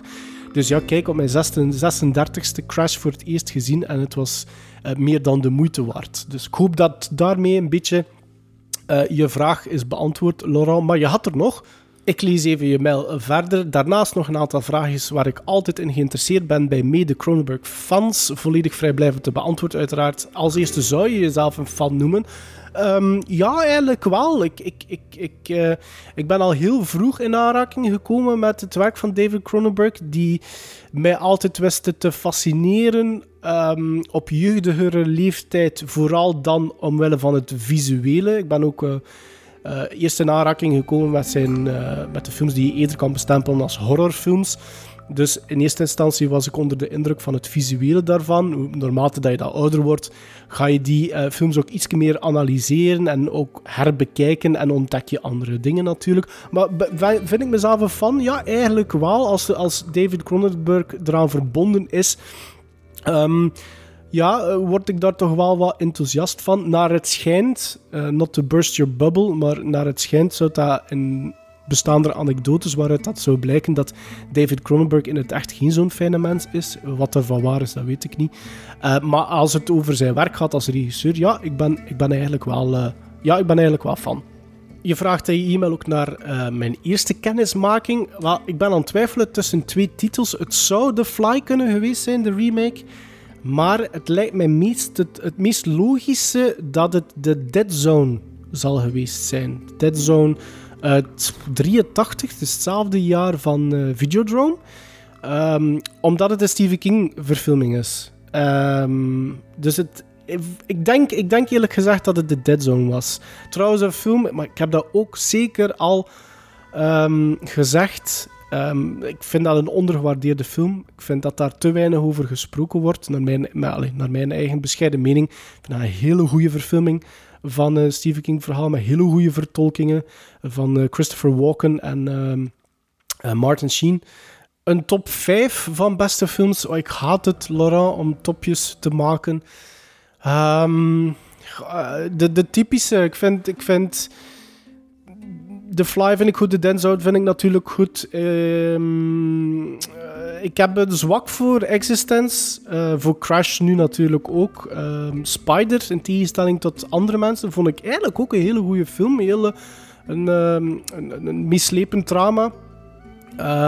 Ik ben fan van A History of Violence. Ik vind dat een goede verfilming, dacht ik, van een graphic novel.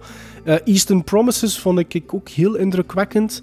Ehm, goh, dus als ik gewoon zijn oeuvre een beetje aan het overlopen ben, ehm, ja, dan zou ik eerder voor die, die titels gaan. Ehm, je vroeg ook naar zijn meest teleurstellende film. Of eh, films misschien. Ehm, er zijn er natuurlijk een paar dat ik nog niet gezien heb. Ik heb niet alles van David Cronenberg al gezien. Eh, eh, Cosmopolis bijvoorbeeld en Maps to the Stars heb ik nog altijd niet gezien. Net zoals een paar van zijn vroegste, zijn eerste films. Ik zie hier 1969 Stereo heb ik niet gezien. 1970 Crimes of the Future heb ik niet gezien, maar daar komen, komen we straks nog op terug. Ehm, ja, misschien een onpopulaire mening, maar ik heb het niet zozeer voor scanners. Eh, niet dat ik dat slecht vind, maar ik vind het tempo in scanners heel bizar. Ik vind dat die flow niet helemaal juist zit ehm, in die film.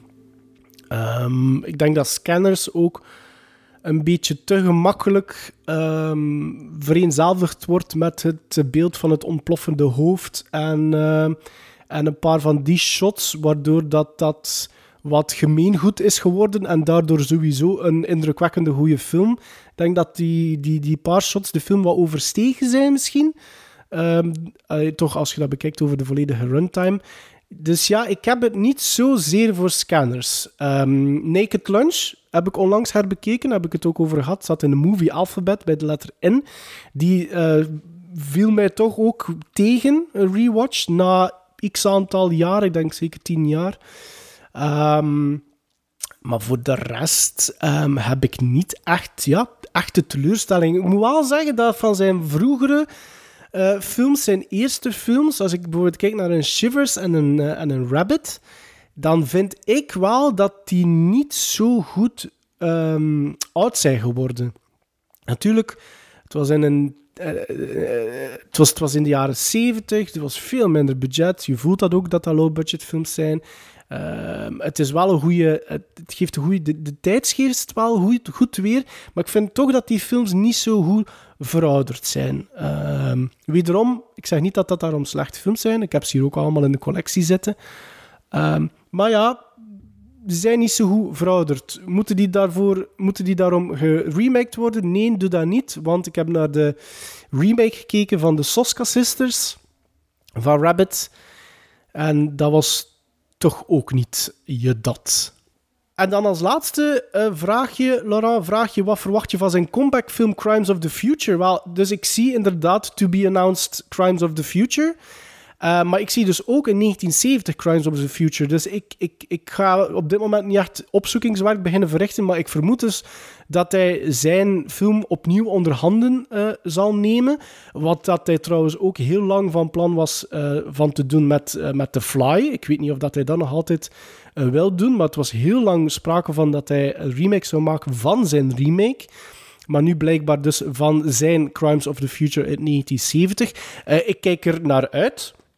Um, om de simpele reden dat hij opnieuw gaat samenwerken met uh, Viggo Mortensen. En ook Kristen Stewart doet er mee. Maar uh, ik vond Viggo Mortensen heel goed in zowel A History of Violence als in Eastern Promises. Dus ik denk dat dat tandem uh, Cronenberg-Mortensen heel goed werkt. En het is geen geheim dat ik fan ben van Kristen Stewart. Dus ik, ja, ik kijk er naar uit. Ik ben benieuwd. Het gaat weer... Het, is, het, is een soort van, het wordt een soort van science fiction film. ook weer om, waarin de rol van de mensheid centraal komt te staan. Dus ja, bring it on, zou ik zo zeggen. Um, je sluit nog af met uh, Keep Up The Good Work met jullie fijne podcast. En blijf vooral af en toe zorgen voor de welgekomen injectie aan horrorfilms. Ik zal dat doen. Warme groeten. Uh, en Laurent heeft ook nog een voorstel, een tip. Uh, Pink Flamingo's zou ik jullie graag ook eens horen bespreken. Al was het maar voor de reactie van Sven de Ridder. Pink Flamingo's heb ik al gezien, een film van John Waters. Ik denk dat Bart die ook gezien heeft. En er zit daar inderdaad, of toch minstens één scène in, ja... Misschien, misschien wel voor Sven. Ja, ik zal het onthouden, Laura. Ik zal het onthouden. If the future were in your hands. My daughter's screaming. The house is burning. Would you change it? Hurry up! Hurry up! It's not too late. Touch this man's hand, and you are in the grip of the dead zone. I've had another episode. Only the imagination of author Stephen King could take you there. Johnny, wait. With a power that alters the future lives of those you love, You want to kill your own son? I want you out of here. I'm scared, Dad. or of those you fear. I have had a vision that I am going to be president of the United States someday, and nobody, oh, I mean nobody, gonna stop me. Is it a power for good or for evil? If God has seen fit to bless you with this gift, you should use it. Bless me? You're a devil. Son of a man. Who are you? Who sent you? I'm scared, sir. What's happening to me? We're gonna get married. Johnny, don't leave me, please. Don't you see how clear it all is? Not only can you see the future, I can change it. Nelson! Nelson! Nelson! Nelson! I was there. I saw him. Put your hand on the scanning screen and you'll go down in history with me. I saw his face. I stood there. I did nothing. Johnny!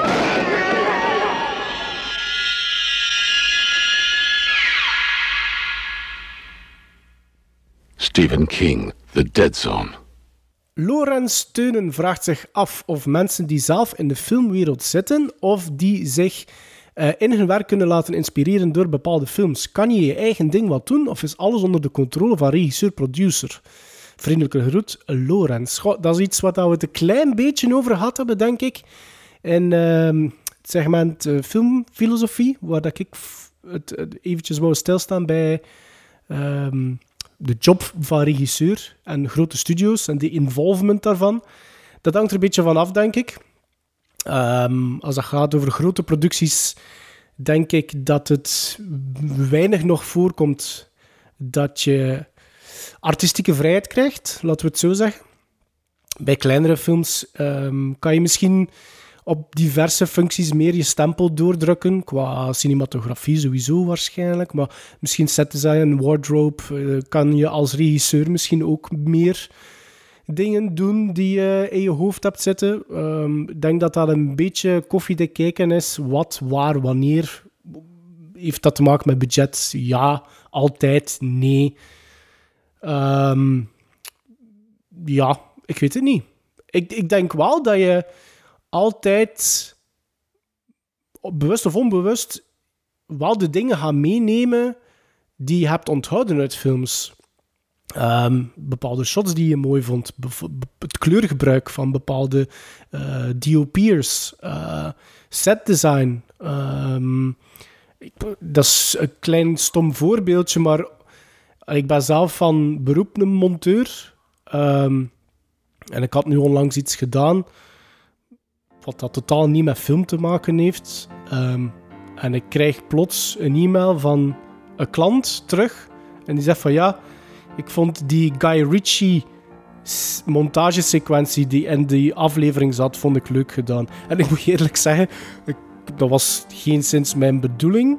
En ik wil daar ook niet te veel krediet voor nemen. Het is gewoon een anekdote dat ik nu vertel. Ehm, maar die stuurde dat terug en ik keek daar nog een paar keer naar. Ik dacht van, ah ja, misschien wel dat je dat daarin kunt zien. Maar Allee, het is gewoon... eh, Ik denk wel dat je onbewust... Als je veel naar films kijkt en als je films analyseert... Ik denk wel dat je onbewust dingen opslort en, en dat die wel soms tot uiting gaan komen. Dat denk ik wel.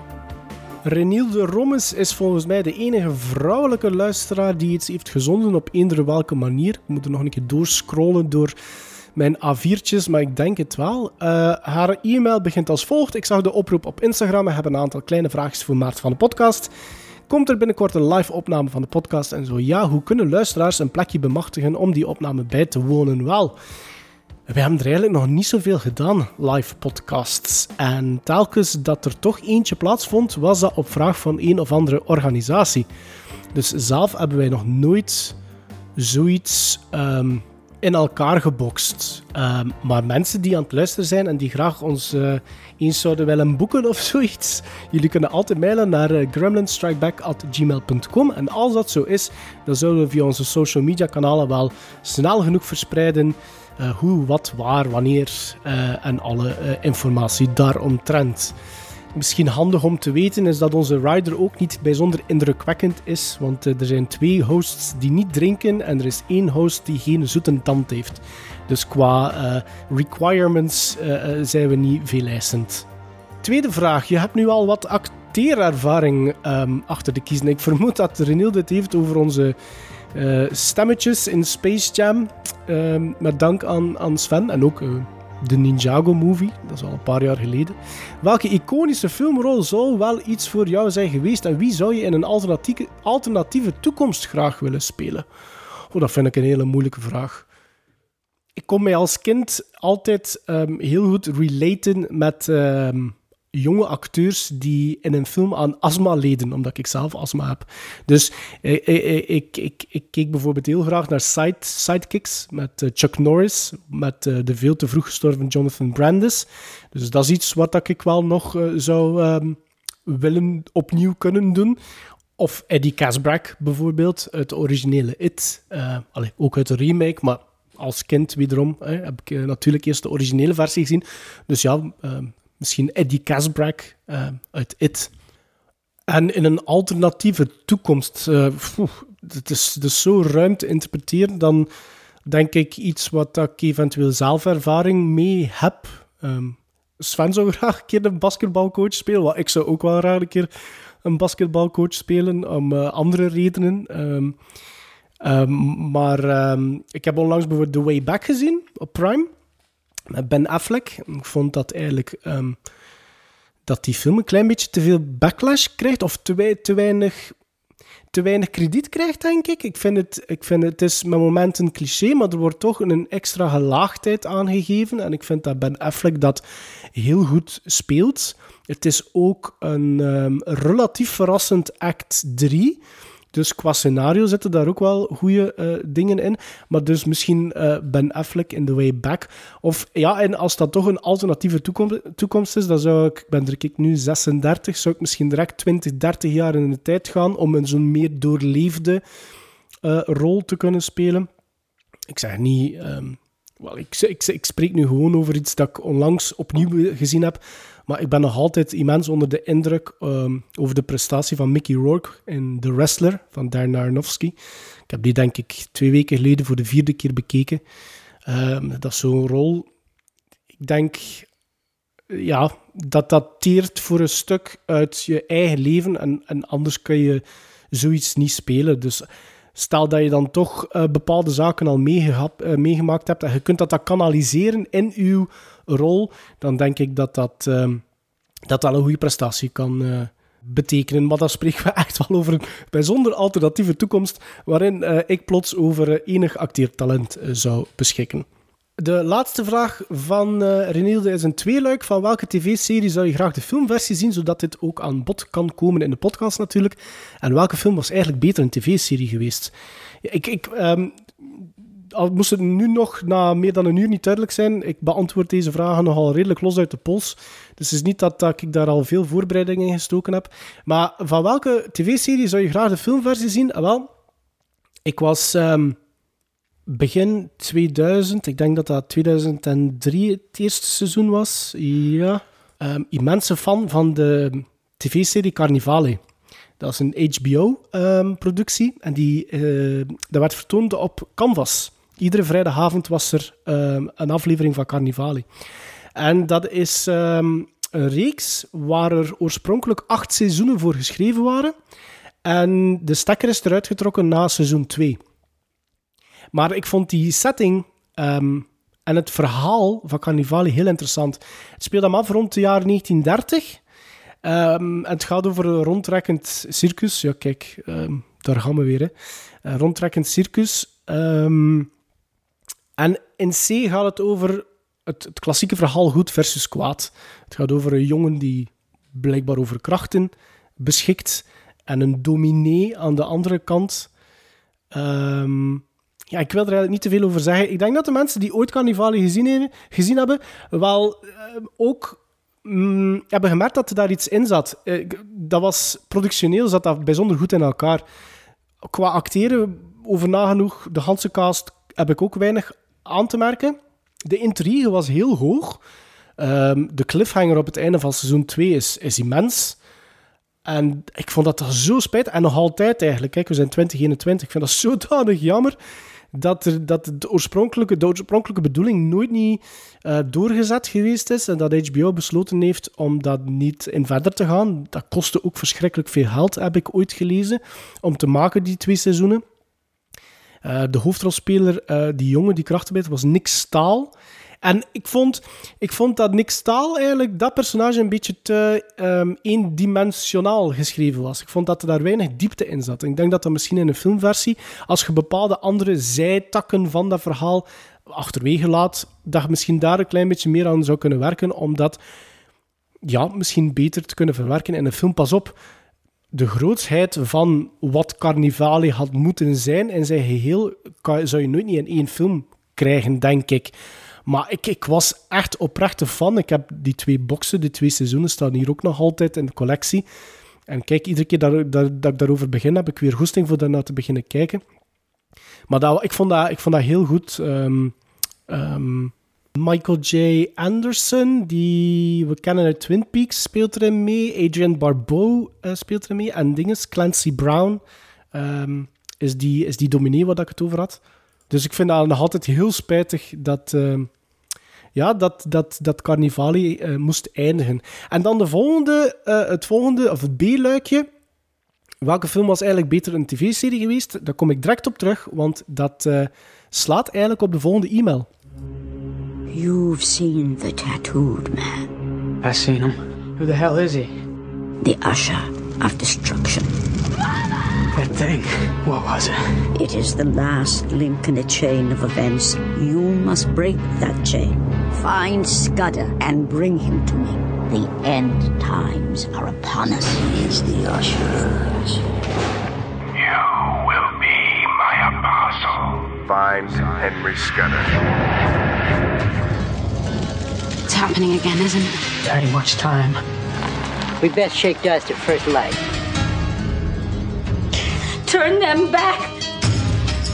You will never be prepared. I will show you things. Wonderful, terrible things. What did you do? See to it that whoever murdered those children pays for what they did. I bloody my hands once for you. I ain't gonna do it again. Whatever he wants you to do, you better do it. No!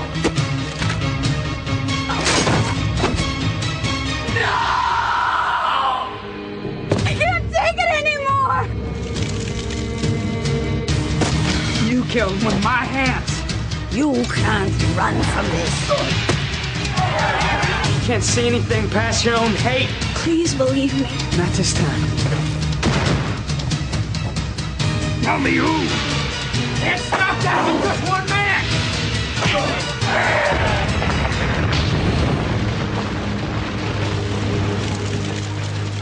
Want Nicky de Nutte heeft ook een e-mail eh, gestuurd. En Nicky is een, eh, net zoals ik zelf, een Stephen King fan. En zijn tweede vraag ehm, leunt dichtst aan bij de laatste van Renilde. En hij schrijft... ehm, The Dark Tower. Een geweldige boekenreeks die zich perfect leent tot een prestigieuze serie. Wat vond je van de film? En zouden er nog vervolgen komen? Of moeten ze herbeginnen en er toch een serie van maken? Wel, ik heb The Dark Tower twee keer bekeken. Ik heb die op Blu-ray zelfs gekocht. Ehm, ik vind dat een hele slechte film. Ehm, ik heb die op Letterboxd, als ik me niet vergis, een 1 eh, op 5 gegeven. En de review erbij luidde... ehm, better than Cell, but that's not saying much. En ik geloof dat ik Cell, wat dat ook een verfilming is van een Stephen King verhaal trouwens, een halve ster gegeven heb op Letterboxd. Ehm, eh, je moet wel weten dat The Dark Tower, de film, ik denk een beetje een soort van, als je al de verhalen moet geloven natuurlijk, een soort van Suicide Squad verhaal is. Ehm, als ik mij niet vergis, heb ik ooit gelezen dat die eerste cut van The Dark Tower drie uur of zoiets duurde, of zelfs langer. En dat er tijdens de opname ook al involvement was van de studio en meddling. En ik denk dus niet dat de visie van de regisseur diegene is die we uiteindelijk op het witte doek of thuis op ons televisiescherm hebben gezien. Ehm, moeten er daardoor, daarom nog vervolgen komen? Nee. Ik denk ook dat dat ehm, geen al te grote box-office hit was, The Dark Tower, om eh, een beetje zacht uit te drukken. Dus ik denk ook niet dat de studio daar nog veel meer geld in zal pompen. Moet er daarom een serie komen? Ja, dat is een beetje koffiedik kijken. Hè. Moet dat, moet dat? Nee, natuurlijk moet dat niet. Ehm, misschien, wie weet, misschien als de, de, de Lord of the Rings eh, reeks, die er dit jaar nog zit aan te komen, ik weet het niet. Als dat, als dat aanslaat en het, en, en het publiek weer eh, zin krijgt in, in eh, science fiction-achtige grootse verhalen, dan kan het misschien zijn dat de Dark Tower in de nabije toekomst een tweede leven krijgt. Dat kan wel zijn, maar moet dat? Nee, voor mij hoeft dat niet, nee. Uh, zijn andere vraag, of zijn eerste vraag van Nicky, was dan tegenwoordig worden verhalen van King meer verfilmd als series dan films. Bijvoorbeeld Under the Dome, Mr. Mercedes, The Outsider. Vind je dat een goede zaak? Wel, uh, ik heb van Mr. Mercedes en The Outsider nog niks gezien. Ik heb ook die boeken niet gelezen. Under the Dome uh, heb ik ooit half gelezen. Ik heb daar het eerste seizoen van bekeken en ik vond dat ook heel slecht. Het probleem met die reeksen is... Ofwel blijven ze gedurende het eerste seizoen relatief trouw aan het boek, waardoor seizoenen 2, 3 en ga maar zo verder, eigenlijk een, een, een, een, een pure fictie wordt eh, geschreven door de scenaristen, wat dan niks meer te maken heeft met Stephen King. Ofwel proberen ze dat eh, kernverhaal zodanig te verwateren om dat te doen passen doorheen meerdere reeksen, dat daar ook natuurlijk bij geschreven wordt. De verschillende karakters die moeten uitgediept worden. Laten we dan maar wat subplotjes aan toevoegen. En ook dat, allee, ook, dat geeft dan de ziel en, en, en, het, het correcte verhaal eh, van het oorspronkelijke, eh, van het oorspronkelijke kortverhaal, oorspronkelijke roman, dat geeft dat ook niet meer weer. Ehm, dus eh, vind ik dat een goede zaak? Nee. Ik vind als je een verfilming doet, maak dan een verfilming. Zorg er dan voor dat het boek toch beter wordt opgevolgd. En probeer u daaraan te houden, aan die kern. En puur daar 90 minuten uit. Wat dat in this day and age, waarin dat films voor het merendeel al een minimum aan twee uur runtime hebben, dat moet toch te doen zijn. Ehm, dus nee, liever een film dan een serie. En Nikki sluit af eh, door, te zeggen van, door te zeggen van... We hadden op Instagram al een gesprek over het boek The Long Walk. Dat is hier vertaald als De Marathon. En dat deze dringend moet verfilmd worden. Eh, ik, want Nikki en ik hebben dus op Instagram al wat daarover zitten palaveren. Eh, ik, had al, ik had zelfs al een heel scenario in mijn hoofd uitgewerkt. Zo ver zou ik niet gaan. Eh Nikki vroeg zich vooral af, kan een kort verhaal als de marathon een langspeelfilm worden? En ik deed uit de doeken van, ja, als je dat eerste half uur dat eh, introduceert en dan zo, dat je daar wel 90 minuten uit kunt krijgen. Maar hij vraagt zich vooral af, wie zou de perfecte regisseur zijn en wie zou je casten in de hoofdrollen? En dat is een beetje een moeilijk probleem, want voor diegenen die de marathon niet kennen, dat gaat eigenlijk vooral over adolescenten die een marathon lopen. En wat dat er eh, precies gebeurt in die marathon, ga ik niet verklappen, want het is een van mijn favoriete verhalen en ik weet van Nicky dat ook een van zijn favoriete verhalen is. Dus als je het nog nooit niet gelezen hebt, doe rust. Het is een aanrader. Ehm, ja, wie, is er, wie zou er de beste regisseur zijn? Wel, dan zou ik sowieso gaan voor degene die het beste track record heeft. Ehm, als je kijkt naar verfilming van Stephen King. En voor mij is dat nog altijd Frank Darabont. Ehm, wat, je, wat hij gedaan heeft met The Green Mile, wat hij gedaan heeft met The Shawshank Redemption en The Mist. Hij heeft ook, denk ik, nog altijd de filmrechten op het verhaal. Hij is daar al lang mee bezig. Dat zou zijn volgende King-verfilming geweest zijn. Ik weet niet wat dat het plan daarmee is, maar ik zou dan nog altijd liefst hebben dat die man dat doet. Casting is moeilijk. Ik vind dat echt een moeilijke. In mijn hoofd had ik eigenlijk zelfs de leeftijd al wat opgetrokken. Ehm, en dat het niet echt meer adolescenten zijn, maar al twintigers die eerder naar de dertig gaan, omdat je dan uit een grotere poelen kan vissen qua acteertalent. Ik, ik kan er zelfs geen specifieke namen op uh, aan vastkleven. Ehm, ik weet nog in der tijd, toen ik ehm, Hostage had gezien zo'n een, een, een film met Bruce Willis. Niet, niet slecht en ook niet goed. Maar een van de, de villains daarin is Ben Foster.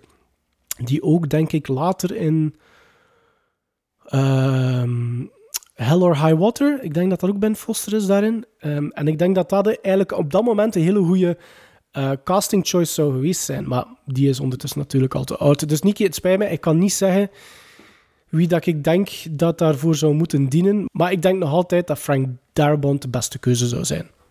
Matthias Samal vraagt bij welke film was je graag een extra geweest? Onmogelijke antwoorden mogen ook, zoals bijvoorbeeld Freaks of zo. Ah, laten we dan direct ook Freaks erbij pakken. Maar Matthias, zoveel. Zoveel. Uh, Taxi Driver, um, heel uiteenlopend door. The Raid, om een tokthee in mijn bakkes te krijgen. Um, Robocop, uh, E.T., um, It... Um, The Godfather, uh, Jurassic Park, wat heb je nog allemaal? Goodfellas, uh, Gremlins, zoveel. Dus pakt alle klassiekers, of, of toch bijna alle films waar ik mee opgegroeid ben als kind. Back to the Future, Jaws, uh, een van de, de, de villagers die in de taverne zit in The Invisible Man van James Whale. Uh, Batman, Tim Burton's Batman. Um, en, en doet er anders uh, Batman uit 1966 ook nog bij. Uh, om Adam West met een, uh, met een bom te zien rondlopen. Ja, dat lijstje is eindeloos. Emergency. Batman speaking. Warning all of you to brace yourselves for big news. The biggest. Tell them, Robin. Holy superlatives, Batman! It's really exciting. Soon, very soon, Batman and I will be batapulting right out of your TV sets and onto your theater screens. That's right, Robin. Our first full length motion picture feature in color opens a whole new world of thrills. The big screen gives us more space on land, sea, and in the air to challenge the most bataclysmic collection of super criminals that ever plotted to take over the world. Number one, the Riddler. Question Who's going to make the feathers fly and knock Batman and Robin out of the sky? Number two, the Joker. Have you heard this one? It'll kill you, Batman. Number three, the Penguin. There are two eggs this wily bird is going to scramble Batman and Robin. Number four, the Catwoman. Oh, you're going to see the perfect crime when I get Batman in my claws. And that's just a sample of the exciting exploits ahead in our first feature motion picture. Holy memoranda, folks. Make a note not to miss it. Good thinking, Robin. En de volgende is een vraag van Jan Antonis en die gaat als volgt. Dag Gremlin Maarten, enkel geniale films kijken wordt al snel vermoeiend. Matigheid heeft ook zijn plaats. Na Goodfellas zet ik een Jean-Claude Van Damme op. Akkoord, groet van Jan. Wel Jan, het hangt er een beetje vanaf wat dat je geniale films vindt en wat dat je labelt als matigheid natuurlijk. Maar bij mij zit er ook altijd heel veel verscheidenheid. Ehm, ik heb soms inderdaad ook zin in mediocre movies. Ik heb ook soms zin in trash films. En dat is gewoon omdat ik op dat moment geen zin heb om na te denken. Ik wil gewoon naar iets kijken wat dat mij 90 minuten even verstrooit. Ehm, dus, maar weet je wat? Ik zit hier op mijn letterboxd. En ik ga eens de laatste pakweg 20 titels overlopen van films die ik heb gezien. Beginnende met vandaag. Ik ga terug in de tijd. Ik heb vandaag eh, Blade Runner 2049 herbekeken. Ehm, gisteren Daylight herbekeken, die film met Sylvester Stallone. Dat was denk ik tien jaar geleden dat ik die gezien heb. En ik vond die nu echt na een rewatch eh, niet goed. Ehm, dan heb ik Uwe Far Cry voor het eerst bekeken. Ik heb een Vox Lux eh, uit 2018 bekeken. Eh, het, hoeft ook niet... ehm, geen betoog dat ik die Far Cry eh, maar een halve ster op Letterboxd eh, gequoteerd heb trouwens. Die Vox Lux vond ik goed, 7. Eh, dan is er eentje dat ik nog niet kan zeggen, want daar heb ik het later nog over. Ik heb, eh, ben de Suicide Squad gaan bekijken in de cinema. De dag ervoor eh, Scooby-Doo uit 2002 herbekeken, want James Gunn, liever heeft het script geschreven, of had het script geschreven van Scooby-Doo. Ik ben die nog in de cinema gaan bekijken zelfs. Ik weet absoluut niet meer waarom, maar kijk. Deadpool, Deadpool 2 heb ik herbekeken. Space Jam Een Nieuw Begin ben ik gaan bekijken. The Wrestler heb ik dus be- herbekeken. Ik ben Old gaan bekijken. Lock eh, heb ik herbekeken. Whiplash heb ik herbekeken. Ik heb La La Land voor het eerst gezien. Ace Ventura Pet Detective heb ik herbekeken. Crash voor het eerst gezien. Enter the Dragon herbekeken. Footloose voor het eerst gezien. Gleason, de documentaire waar Bart het in een van zijn specials vorig jaar ja, over gehad heeft. En dan eh, is er een periode geweest dat ik heel veel full moon features eh, bekeken of herbekeken heb. Dus je ziet, bij mij zit er ook altijd heel veel verscheidenheid in. Er is zelfs een periode geweest, ehm, Jan, omdat je nu ehm, Jean-Claude Van Damme zegt, ik heb The Raid eh, herbekeken, ik heb The Raid 2 herbekeken, ik heb Ong Bak herbekeken. Eh, er was nog zo'n knokfilm hoor. Kung Fu Hustle heb ik herbekeken.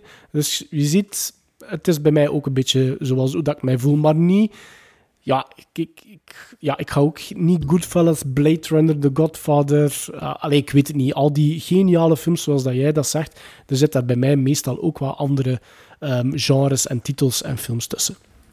Hoi Maarten, zegt ze, Juri Hertogs. Ik ga niet rond de pot draaien, want ik weet hoeveel mails jullie telkens weer binnenkrijgen. Enkele vragen omtrent films, de podcast en jezelf, dubbele punt 1. Jullie hebben elk genrefilm al uitgebreid besproken, maar ik vond op Letterboxd geen Giallo-films terug. Ik denk dat voor als fan deze vaak over de top Italiaanse thrillers wel zou appreciëren. Kunnen we dit genre verwachten in de toekomst wel? Jullie, je hebt maar half gelijk, want we hebben ooit Five Dolls for an August Moon besproken. Ehm, dat was in aflevering 72. Ik ben het voor jou gaan opzoeken. Maar dat is maar... Allee, ik snap wel, dat is maar een halfje eigenlijk. Het wordt, dat is geen 100% Giallo, denk ik. Ik weet nog dat Bart het daar eventjes over gehad heeft in de bespreking eh, van die film zelf. Het, het, het komt ermee in aanraking, maar het is geen kla- klassieke Giallo. Is dat iets voor Sven? Goh, dat ik het niet weet, dat zou misschien wel kunnen. Ehm, maar ja, wie weet, zijn deur staat op een spleet. Ehm, we kunnen het hem misschien een keer geven in de toekomst. Ik weet het niet, maar eh, blijven luisteren. Hè.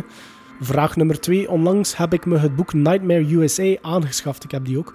Het is een absolute aanrader die de exploitation cinema uitgebreid behandelt van de jaren 60 tot met de jaren 80. Ook het boek van Jan Verheyen over exploitatie viel goed in de smaak.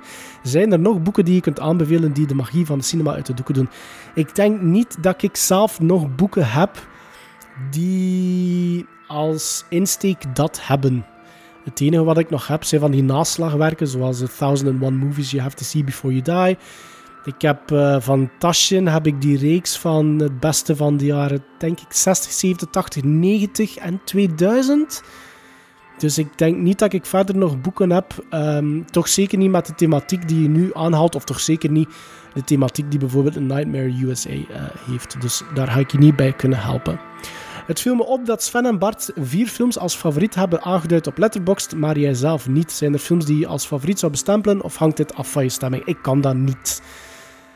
Ik, ik zou natuurlijk gewoon kunnen kijken naar de films die ik al gecoteerd heb op Letterboxd en daar de hoogste quoteringen als favoriet bestempelen. En zeker als ik die heb herbekeken en het niet gewoon first-time viewings zijn, maar ik begin daar niet aan. Voor mij heeft dat ook niet echt veel meerwaarde. En inderdaad, ah, vier. De ene dag kan dat vier, eh, vier, vier titels zijn, de andere dag of de andere week kunnen dat vier andere zijn. Eh, dus nee, ik, ik, heb, ik heb dat, het is niet dat ik dat bewust leeg gelaten heb hoor, maar ik heb daar eigenlijk nog nooit niet over nagedacht om daar vier eh, films te zetten. Ehm, en zijn laatste vraag van Yuri is: Onlangs kwam er op de podcast te sprake dat je wel een vrij, een vrij unieke manier hebt om je Blu-rays te sorteren. Zou je je methode kunnen toelichten? Ja, allee, op, op, op, op, op eh, risico dat eh, ik uitgelachen word. Het is bij mij heel simpel. Ik heb eigenlijk drie kasten. Ik heb eh, een redelijke grote kast, allee, diverse rekken vol dvd's. Ik heb diverse rekken vol Blu-rays. Ik heb dan eigenlijk ook nog diverse rekken met, ehm, met reeksen, met series of, of movieboxes. Dus bijvoorbeeld de Nightmare on Elm Street, heel die franchise zit in één box. Dat zit in de, de rekken van de boxen. En dan heb ik één kast waar dat alle uitgaves van de boutique labels in zitten. En zowel de dvd's als de blu-rays als die movieboxen, die zitten alfabetisch. Maar niet alfabetisch, zoals dat Bart en Sven dat doen. Bij mij, als het met een A begint, zit het in A. Of bijvoorbeeld anders uitgelegd, bij de M moest ik Mamma Mia hebben, zal Mamma Mia niet de eerste zijn, omdat het MA is. Um, if you catch my drift. Is het een M, dan ligt het tussen de M. En alle ehm, eh, letters, dus op het einde van de A's, heb ik alle comedies staan. Op het einde van de B's, vooral dat we overgaan naar de C's, staan al de comedies die vallen onder de letter B. Dat is blijkbaar onlogisch. Ik, ik, weet je wat, wat ik doe? Ik, ik, heb ook, ik heb ook een app staan op mijn telefoon, de My Movies for iPhone Pro app. Heette die vroeger volledig, maar het kan zijn dat dat ingekort is ondertussen. Dus meestal, als ik zin heb om te kijken in een film, dan browse ik eigenlijk op mijn telefoon door die app. En dan weet ik, oké, ik ga voor die film. Dan ga ik fysiek dus naar boven, naar mijn collectie. En dan, ja, dan ga ik, zoals dat je vroeger deed in de bibliotheek, hè, dan ga ik met mijn vinger over al de pakweg B's, als ik zin heb en als ik een film gekozen heb die begint met een B. En ik vind dat leuk om zo te doen. En, en soms, terwijl ik dan met mijn vinger op zoek ben naar de juiste, uh, de juiste DVD, de juiste Blu-ray, dan, dan lees ik al die titels en ik zeg, ah ja, daar zou ik eigenlijk ook nog een keer moeten naar kijken. Of dat, ja, dat is mijn systeem. Um, het is blijkbaar niet logisch, maar kijk. Uh, Jury, zei jij nog iets? Zeg je nog iets? Je nog iets? Uh, ja, geniet van jullie welverdiende zomerpauze. Waarvoor dank, Jury. En laat ons hopen dat we binnenkort weer zonder zorgen films uit het buitenland kunnen bestellen. Want daar heb ik al een rant over gedaan. Uh, meer naar het begin toe. ik zal daar niet meer over beginnen. Maar bedankt voor je mail. Ik ben aangekomen bij de laatste e-mail. Klemtoon op e-mail, want dan zijn er nog uh, zaken, vragen die binnengekomen zijn via de andere social media kanalen. Maar het is uh, de langste, denk ik. Het is die van Stefan Doge. Hoi Maarten, als er een constante is in de mensheid, dan is het wel dat we niet meteen van verandering houden. Bij de lancering van MTV was de DJ ten dode opgeschreven. Bij de opening van videotheken kon de cinema-uitbater maar beter een nieuwe job, job zoeken. En nu heeft streaming zich een weg gevonden in menig huishouden, is het einde van de cinema ook weer nabij. Op menig filmfora zie ik discussies passeren over het topic. Is door streaming en het gelijktijdig uitbrengen van films op beide media een goede zaak of niet? Is de huurprijs gerechtvaardigd? Ik denk bijvoorbeeld aan 22 euro voor Black Widow op Disney+. De meeste onder ons hebben een Big Ass TV of Beamer met bijhorende soundbar. Is de nood aan een cinema er dan nog? Gaat dit uiteindelijk nog niche worden? Of gaat alles uiteindelijk een vredig bestaan naast elkaar hebben? Vandaag ging ik met de zoon naar de Suicide Squad kijken. Ik moet zeggen, ik heb mij kostelijk geamuseerd. En het was te lang geleden dat ik nog eens naar de cinema was geweest. Maar 10 euro per persoon, drankje en hapje erbij, 35 euro in totaal. Om in half kapotte zetels te zitten met bijhorende plakkende vloer. Tussen haakjes, sorry cyniscoop te Sint-Niklaas, maar dit is nu eenmaal een feit. En dan bedenk ik me al gauw beter een paar maanden gewacht, kopen op Blu-ray en in mijn eigen makkelijke zetel met een bijhorend groot scherm had de ervaring quasi gelijkaardig geweest. Stefan, um, ten eerste, ik, ik, wist, ik, verschiet een beetje van die, die prijs van uh, 22 euro voor Black Widow. Um, ik vind dat een beetje. Um, kijk, het, het, het, gelijktijdig uitbrengen van releases op het grote scherm, als ook op streamingsdiensten, ik ben daar geen voorstander van. Ik heb nog altijd, ik leef nog altijd in een uh, utopische wereld waar um, het witte doek voor, voorrang krijgt op het, uh, het kleinere scherm. Um, ik snap wel dat dat nu een beetje veranderd is door de pandemie. Ik hoop dat dat toch nog een beetje teruggaat naar hoe het was in het verleden. Um, maar ja, natuurlijk, ik heb daar zelf geen vat op. Hè. Ik vind wel 22 euro, ik vind dat belachelijk veel geld. Um, ik vind dat belachelijk veel geld, omdat... Um, als we dan gewoon kijken, maakt niet uit welke streamingsdienst, hè, zelfs als Netflix dat nu zou doen. Uh, iedere streamingsdienst heeft al miljoenen abonnees die iedere maand een bedrag neertellen. Dus dat wil zeggen dat de, de, de, de kost, je moet dat zo bekijken, de kost voor de content die ze op dat moment al aanbieden is meer dan uh, gedekt. Dat wil zeggen dat alles meerkost is, alles is winst. Dus dan heb ik zoiets van 22 euro vragen aan abonnees om een film te kunnen bekijken. Ik vind dat eigenlijk verschrikkelijk. Um, stel dat ik nu echt Black Widow wil zien en ik moet alleen 22 euro betalen, terwijl ik naar de cinema kan gaan voor 12 euro. Uh, dan is de keuze wel snel gemaakt. Bovendien, dat is natuurlijk allemaal een beetje voor iedereen wat anders. Voor mij is nog altijd naar de cinema gaan een totaalbeleving. Het, is, het, is, het, is, het, is, het begint zelfs met in de auto te stappen en er naartoe te rijden. Uh, de tickets te bestellen op voorhand. Um, ik eet al niet tijdens uh, het, uh, het, het, kijken naar de film, dus dat, dat voor mij is al voordeliger. Ik vind wel dat de prijzen um, redelijk duur zijn in de cinema voor um, eten en drank. Ik weet dat ik 3,10 euro of zoiets betaald heb voor een spuitwater in de Kinepolis. Terwijl ik ook weet dat uh, voor een, een halve liter Carlsberg 3,80 euro is. Um, zo weten jullie ook meteen welke van de drie um, hosts uh, wel drinkt. um, dus ik vind, ja, maar dat is natuurlijk, maar is dat niet al altijd zo geweest? Ik vind, is dat niet een beetje een. De, blijven kloppen op dezelfde nagel. Cinema is niet goedkoop, nee. Um, ik vond dat ook vroeger. Ik, ik heb mijn kar een beetje gekeerd. Hè. Ik, ik, was, toen dat de podcast begon, was ik van de drie gremlins degene die het minst naar de cinema ging. En nu, als ik eventjes kijk, sinds, sinds dat, dat we opnieuw naar de cinema mogen gaan, dus ik denk dat dat begin juni was, denk ik de tweede week van juni. Ik ga je eens overlopen wat ik allemaal al gezien heb in de cinema. The Father, The Conjuring 3, Drunk, Tom and Jerry, A Quiet Place Part 2, Old, Space Jam, uh, een, nieuw begin.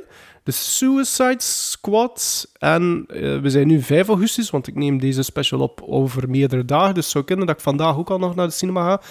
Dus um, ja, ik doe het weer super graag. Het is een beetje mijn uitlaatklep opnieuw geworden. Het is een beetje mijn uh, favoriete hobby weer geworden ik ga nog altijd liever naar de cinema dan dat ik 22 euro zou moeten betalen om bijvoorbeeld Black Widow te zien op een streamingsdienst. Um, gaat cinema niche worden? Nee, dat denk ik eigenlijk niet. Ik denk eerlijk gezegd dat er een soort van revival weer zit aan te komen. En, en dat dat eigenlijk zeer snel zal gebeuren. En de reden waarom dat ik dat zeg, is, is, is omdat sinds de pandemie is begonnen, moest je altijd, en ik spreek dan in de Kinipolis, maar dat zal waarschijnlijk bij andere ketens ook zo zijn, misschien ook bij de Cinescoop met de plakkerige eh, eh, vloer, ehm, moet je die tickets dus online eh, bestellen en reserveren. En ik merk nu, sinds de, dat de cinemas weer open gaan, de voorbije twee weken, als ik tickets op voorhand bestel, en ik ga meestal naar Kortrijk, Kinipolis Kortrijk, dat die zalen meer en meer weer gevuld geraken. Voor een verscheidenheid aan films. En dat viel op. Want in het, net voor uh, de, de, de, lock, de eerste lockdown zelfs, vond ik dat eigenlijk van qua volk heel, heel goed meevallen. Dan tussen de twee lockdowns zat ik heel vaak quasi alleen, of zelfs alleen in de zaal. En nu merk ik op dat de zaal weer gemakkelijk voor een derde um, gevuld geraken. Dus wie weet komt het allemaal weer goed. En hoe beter films draaien in de cinema, wie weet, hoe, hoe, hoe, hoe, groter de kans dat, um, dat films toch weer een, een, een, eerste, een eerste ronde, een eerste zet krijgen, enkel, allee, exclusief dan in, in de bioscoop. Um, dus voor de totale ervaring, wat dat voor mij nog altijd de cinema is, zou ik nog altijd eerder naar de bioscoop trekken dan dat ik iets zou bekijken op um, mijn tv. Hoe goed dat mijn installatie dan al dan niet zou zijn. Punt 2 in je e-mail, waar je regelmatig over brainstormt. Kijk eens aan. Fysieke collecties. Ik heb jaren als een verwoed verzamelaar quasi alles gekocht wat ik tegenkwam, maar de laatste jaren boeit het me steeds minder en minder. Het aanbod in de fysieke winkels in België beginnen kleiner te worden, leveringen blijven achter, titels beginnen duurder te worden. Wat als men weer op een ander soort drager zou overstappen, van VHS naar DVD, van DVD naar Blu-ray, van Blu-ray naar 4K, what's next? En er bepaalde mediaspelers niet meer geproduceerd worden. Hoe denken jullie daarover als verzamelaar? Ik uh, leg daar niet echt wakker van. Uh, Stefan, um, ik, ik, ik lig wel wakker van het, van het feit dat uh, dat niet leuk meer is om te importeren, om online aan te kopen, maar dat weten we al. Uh, het klopt dat um, het, het, het, aanschaffen hier in winkels in België er ook niet leuker op geworden is. Het aanbod wordt bijzonder hard beperkt. De prijzen stijgen, naar mijn uh, mening, worden zeker niet goedkoper. Maar van die nieuwe dragers, kijk, uh, ik ben nog altijd niet overgestapt naar 4K. Edities. Ik weet van Sven en Bart dat zij dat ook nog niet gedaan hebben. Ik heb ook geen 4K Blu-ray-speler. Ik heb een Blu-ray-speler die regiovrij is. Ik ben tevreden op mijn setup met die uh, Blu-ray-speler en mijn 4K-televisie. Ben ik uh, tevreden met de kwaliteit van Blu-ray-edities, ook van de nieuwe releases. Uh, en mijn visie is daar altijd in geweest. En dan, dan stap ik weer over op het verhaal van de boutique labels. Alhoewel dat die nu wel iets vaker 4K dingen beginnen uit te brengen, zoals Arrow bijvoorbeeld. Maar je moet weten dat quasi alle boutique labels, uh, als ze een, een restauratie doen, dat ze dat eigenlijk in 4K doen. Dus ze restaureren in 4K, maar ze brengen dat wel nog altijd 95% van hun titels uit op Blu-ray. Dus dan heb ik zoiets van. Dat zal ongetwijfeld ook wel iets met, met, met de markt te maken hebben. Hey, aan, vraag aanbod. Maar zolang dat zij niet zeggen van kijk, wij bieden de beste kwaliteit aan en de beste kwaliteit zal dan ook zijn als jullie het allemaal aankopen aan 4K, dan zie ik voor mij persoonlijk geen reden om een 4K-speler aan te kopen en 4K-edities te kopen. Het is niet zo dat alles uh, in functie van een 4K-editie uh, geproduceerd wordt. Dus dan heb ik zoiets van: waarom zou ik in godsnaam um, uh, meer gaan betalen voor edities, terwijl dat, dat eigenlijk die kost niet rechtvaardigt? Dus ik ben nog altijd niet overgestapt op 4K. Ik zie mij dat ook niet zo meteen doen. Ik heb hier nog altijd ja, duizenden DVD's die perfect spelen. Uh, alhoewel natuurlijk als ik nieuwe dingen koop, is dat altijd nu op Blu-ray um, te doen. Dus ja, ik, om op je vragen te antwoorden, uh, leven de cinema, uh, leven de belevenis van de cinema. eh, als er geen eh, storende sujetten in de, in, de, in de zaal zitten. En leven de fysieke collectie, hoewel het veel moeilijker geworden is om nog nieuwe zaken in huis te halen. Maar ik denk wel dat dat nog ehm, redelijk lang zal overeind blijven. En ik denk ook wel dat we nog redelijk lang minstens Blu-ray-spelers gaan kunnen kopen, eh, waar dat we dan ook onze dvd's nog kunnen op afspelen. Ehm, dus ja. Eh, jij stopt met te zeggen tijd om te stoppen met deze rant. Geen idee of het dit soort vraag is dat je in gedachten had voor je Summer Special. Ik had het ook simpeler kunnen houden en gewoon kunnen vragen wat je gedacht is over Stephen King boekverfilming. Wel, kijk, Niki de Nutte was u voor. Groeten, Stefan. We zijn er bijna. Instagram, Instagram. Op Instagram zijn er ook vragen binnengekomen. Eh, Niels Mijntjens eh, is de eerste. Maarten, ik ben een franchise freak. Wat zijn jouw favoriete franchises en waarom? Niels, ik ben allerminst een franchise freak, dus het is voor mij heel moeilijk om op die vraag te antwoorden. Ik weet het niet, ik ben nooit zo'n franchise lover geweest. Er zijn bepaalde franchises die ik wel volg, volgde, maar niet echt. Er zijn geen franchises waar ik van echt hou en naar uitkijk. Je hebt natuurlijk franchises uit mijn jeugd die overeind blijven. Dat kan ik zeggen. De Back to the Future trilogie. Ik heb nog altijd een zwak voor de eerste paar Jurassic Park films. Uh, in tegenstelling. Uh, of of uh, despite de reactie die ik nu al hoor in mijn, in mijn hersenpan van, van Bart, vind ik de Indiana Jones franchise ook nog altijd zeker sterk. Maar echt dingen die ik, die ik, waar ik naar uitkijk. Ik bedoel, dat, dat, dat, dat er nu in de negende film draait van de Fast and the Furious, dat, dat interesseert mij echt niks. Um, ik heb in de tijd als horrorliefhebber wel uitgekeken, maar dat was, dat was meer, opnieuw weer meer als tiener naar, naar de, de, de Nightmare on Elm Street franchise. Als er daar een nieuw deel van uitkwam, ik was een, een redelijke fan van de Hellraiser franchise, uh, hoewel dat de kwaliteit van die franchise ook zinderogend naar beneden ging. Um, dus ja, vroeger keek ik meer uit naar, naar installments in, in horror franchises. Um, Halloween-reeks, een beetje. Maar, maar zo nu, vandaag de dag, nee. Nee. Het laatste waar ik een beetje naar uitkijk. Uh, je kunt het niet echt een franchise noemen. Het was uiteindelijk maar een trilogie. Was de, was de trilogie van, uh, van uh.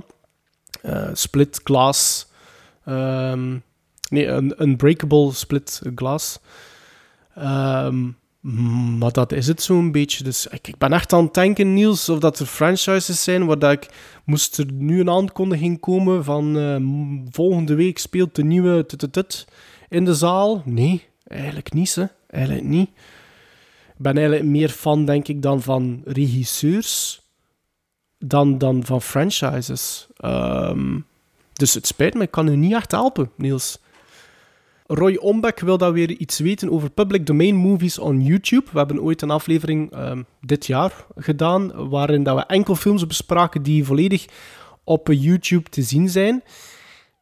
In C, public domain movies, wat ik daar ooit over gevonden heb, een, een, film wordt public domain na 95 jaar. Dus in principe alles wat dat er gemaakt geweest is, laten we zeggen voor 1925 zeker nu ondertussen, uh, is public domain. En dan nog een kanttekening daarbij, die 95 jaar, dat gaat hem over films van uh, Amerikaanse films. Ik heb gelezen dat voor uh, Britse films dat die periode 70 jaar zou zijn.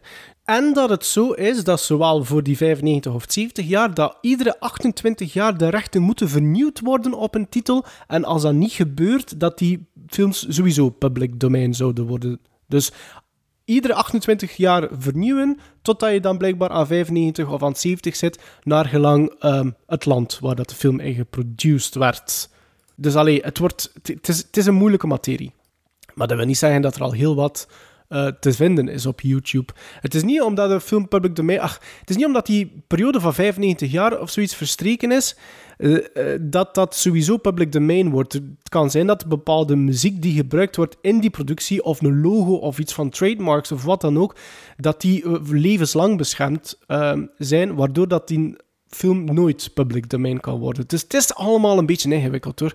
Um, maar er is heel wat te vinden op YouTube dat je eh, kan bekijken. En zelfs in eh, goede kwaliteit. Minstens 27p HD, maar vaak ook 1080 eh, p HD. Dus ehm, het is een beetje zoekwerk, Roy. Maar ehm, ehm, toen dat wij die aflevering deden met een beetje research. Als je in Google intypt eh, full movies on YouTube Reddit, eh, dan vind je een Reddit-link eh, waar er een, een, een ganse oplijsting is van alle films die te vinden zijn eh, op YouTube. Zijn die allemaal public domain? Daar ga ik niet op antwoorden. Ik denk, als ik daar een keer door heb gebrowsed, zag ik wel titels die nog een beetje te recent waren, laten we zeggen. Eh, om, eh, om echt public domain te zijn. Maar eh, in ieder geval, je vindt er een, een, op die manier een hele lijst van alles wat je voor niets kan streamen op je tv of gewoon op je laptop te bekijken op YouTube. Dus daar raad ik je aan. Een Instagram-user met de handle Out With Your Tongue, sorry, ik heb niet echt opgezocht of gevraagd wat eh, uw eh, werkelijke naam is, die vroeg naar een top 5 weerwolffilms plus honorable mentions. Maar zoals jullie ondertussen weten, hou ik niet zo van topjes. Ik vind dat heel moeilijk om te doen. Dus ik heb gewoon eh, een lijstje gemaakt met weerwolffilms. Sowieso, wat dat er aan de top daarvan staat, is natuurlijk een American Werewolf in London uit 1981. Ook besproken in de podcast eh, trouwens ooit. Maar er zijn nog eh, twee andere films uitgebracht datzelfde jaar. En ook weerwolvenfilms, met name The Howling van Joe Dante en Wolfen met Albert Finney in de, de hoofdrol. Eh, verdere weerwolffilms die ik zou aanraden is The Wolfman uit 1935 met Lon Chaney Jr., Dog Soldiers uit 2002 van Neil Marshall. Als ik me niet vergis, Ginger Snaps, de coming-of-age eh, eh, weerwolvenfilm over twee zusjes uit 2000. Je hebt uit eh, 1994 het gestileerde Wolf met Jack Nicholson en Michelle Pfeiffer in de hoofdrollen. Een film van Mike Nichols, blijf ik nog altijd goed vinden. Met een eh, hele leuke eh, bijrol van James Spader. Eh, terug naar de jaren 80 had je eh, een Stephen King verfilming, Silver Bullet. Met Corey Haim in een rolstoel en Gary Busey in de hoofdrollen.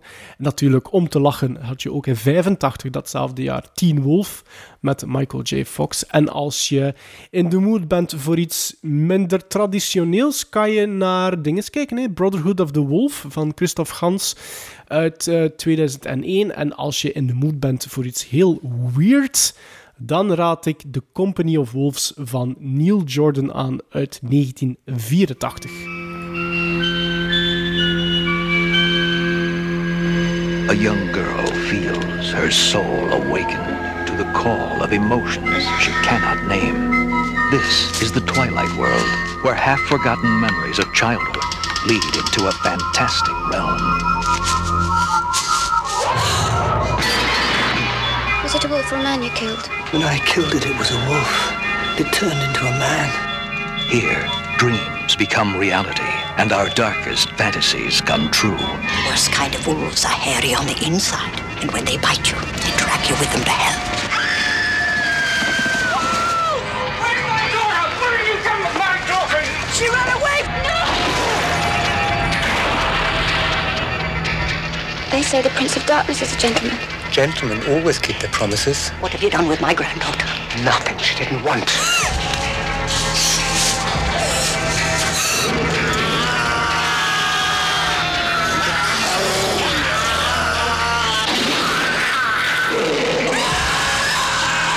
The Company of Wolves, where fairy tales end and nightmares begin. The Company of Wolves. Dimitri Nelissen vraagt de 80s. Waarom komt er zoveel van die periode terug in films en series? Ehm, ik denk, Dimitri, dat dat een beetje altijd al zo geweest is. Ik denk als we kijken naar wat het allemaal geproduceerd geweest is in de jaren 80, dat we ook kunnen zeggen dat er bijvoorbeeld heel veel gangsterfilms gemaakt geweest zijn die teruggrepen naar de jaren 50, 60 tot zelfs de jaren 30.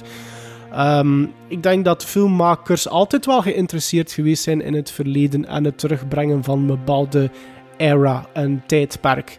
Niet vergeten dat ook heel veel ehm, regisseurs die nu actief eh, zijn, en dan kom ik misschien specifiek terug op jouw vraag, eh, die zijn opgegroeid in de jaren 80.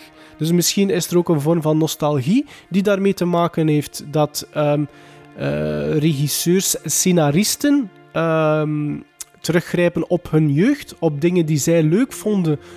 Maar alleen mijn eerste punt, niet vergeten. Het is niet omdat we 2021 zijn dat alle films die gemaakt worden zich afspelen in 2021. Dat was niet zo nu.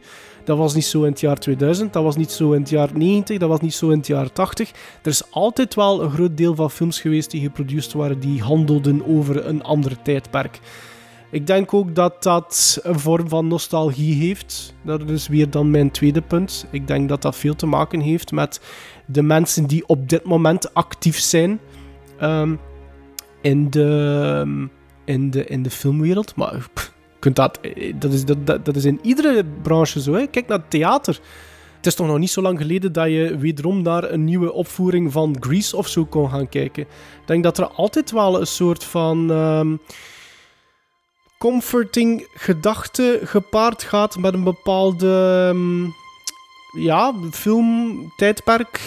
Ehm, ik, ik weet van, eh, van Sven dat hij met zijn Sven de Ridder Company ook altijd knipogen probeert te steken in zijn werken eh, van films dat hij eh, graag zag als kind. Ehm, dus ja, het is iets van. Het is al altijd zo geweest, Dimitri. Eh, maar de 80s nu specifiek, dan denk ik dat dat komt door de generatie van filmmakers, regisseurs, scenaristen, producers, die momenteel ehm, aan het werk zijn en die opgegroeid zijn in de 80s. DS Niels op Instagram vraagt op welke filmset van Any Movie Anytime had je graag meegewerkt en waarom. Ik denk Niels dat ik, ik zit nu aan eh, twee uur al in deze special, dat ik ondertussen redelijk wat films heb aangehaald die ongeveer wat raaklijnen vertonen. Die vragen toch met, met jouw vraag.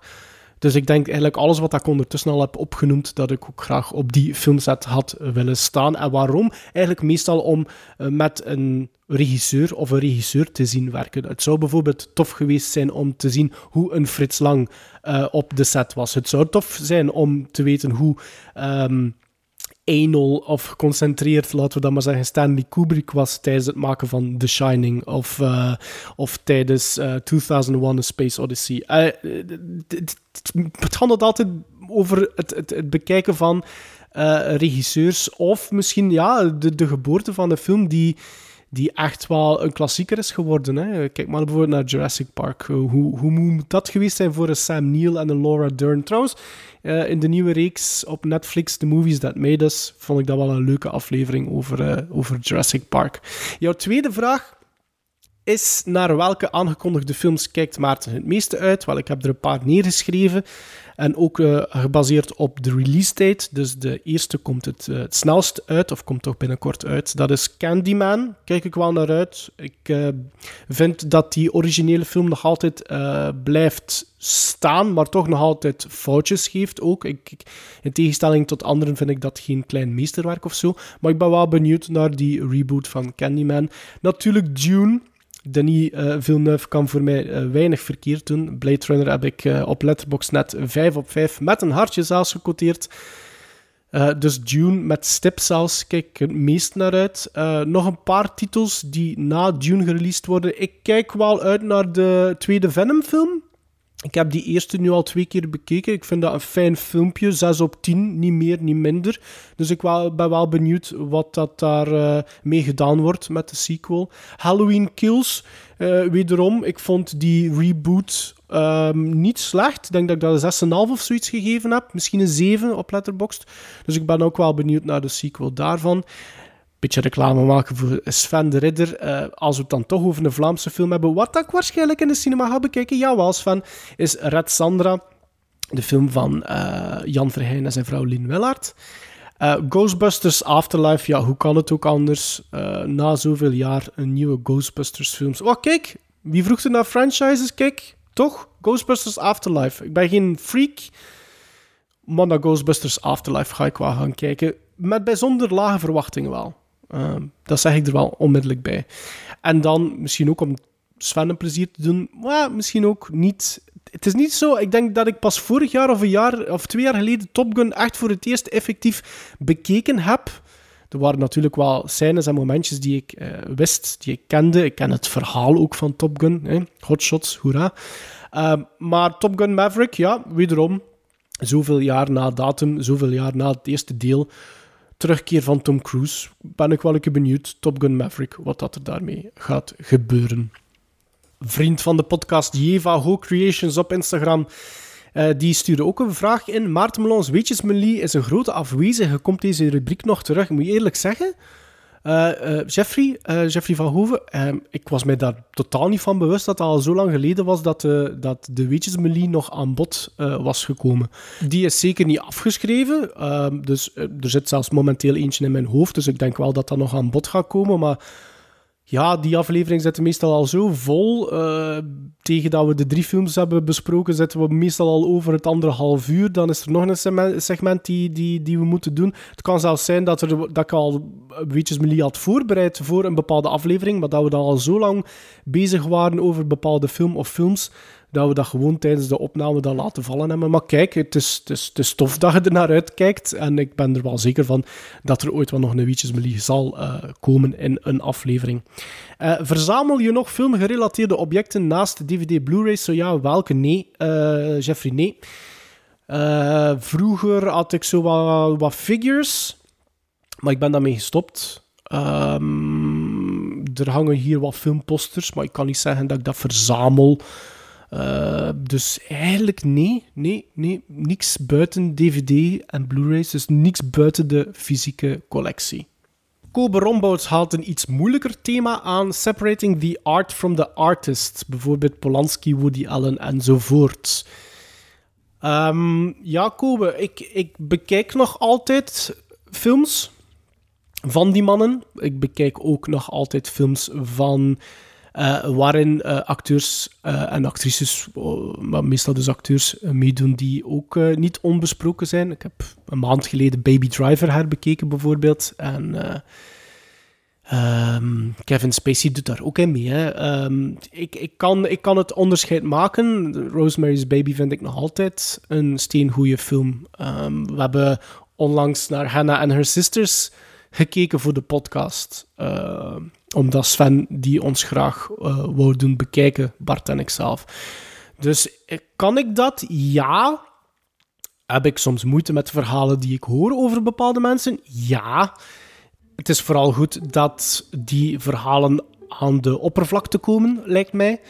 Maar het is niet aan mij om daar dan um, een oordeel te vellen over die personen. Film is ook meer dan enkel één persoon die meedoet aan een productie.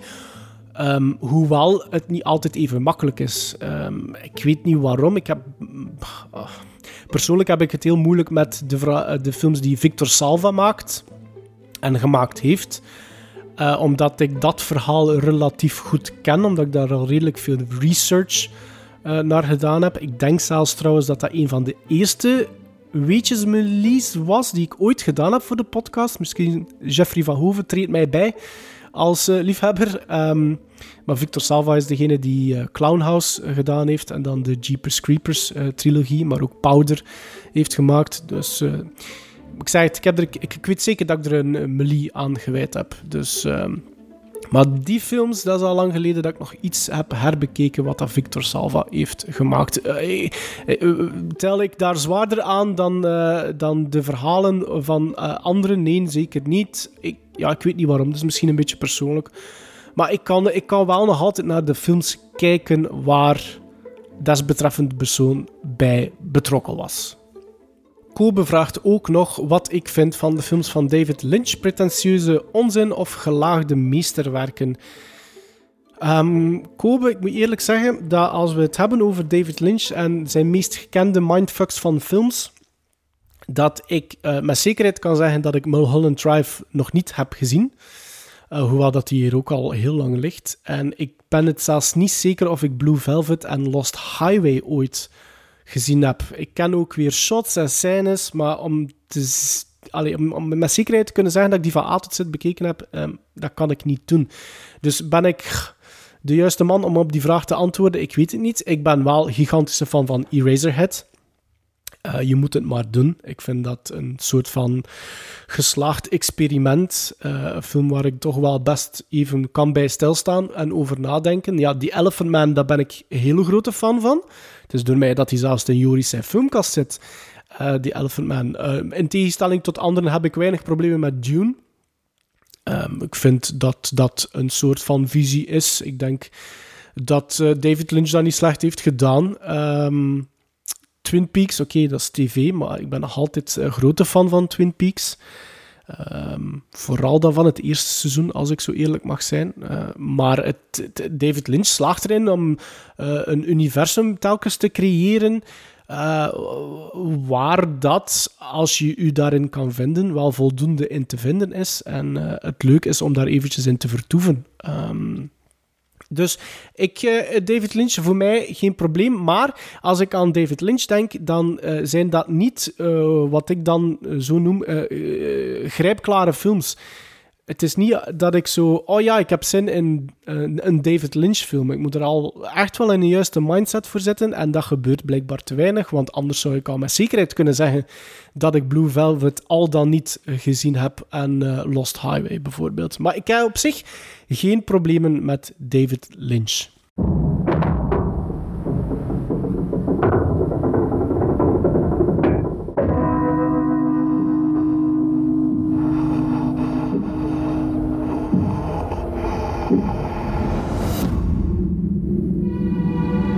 Are you in any pain? Are your parents still alive?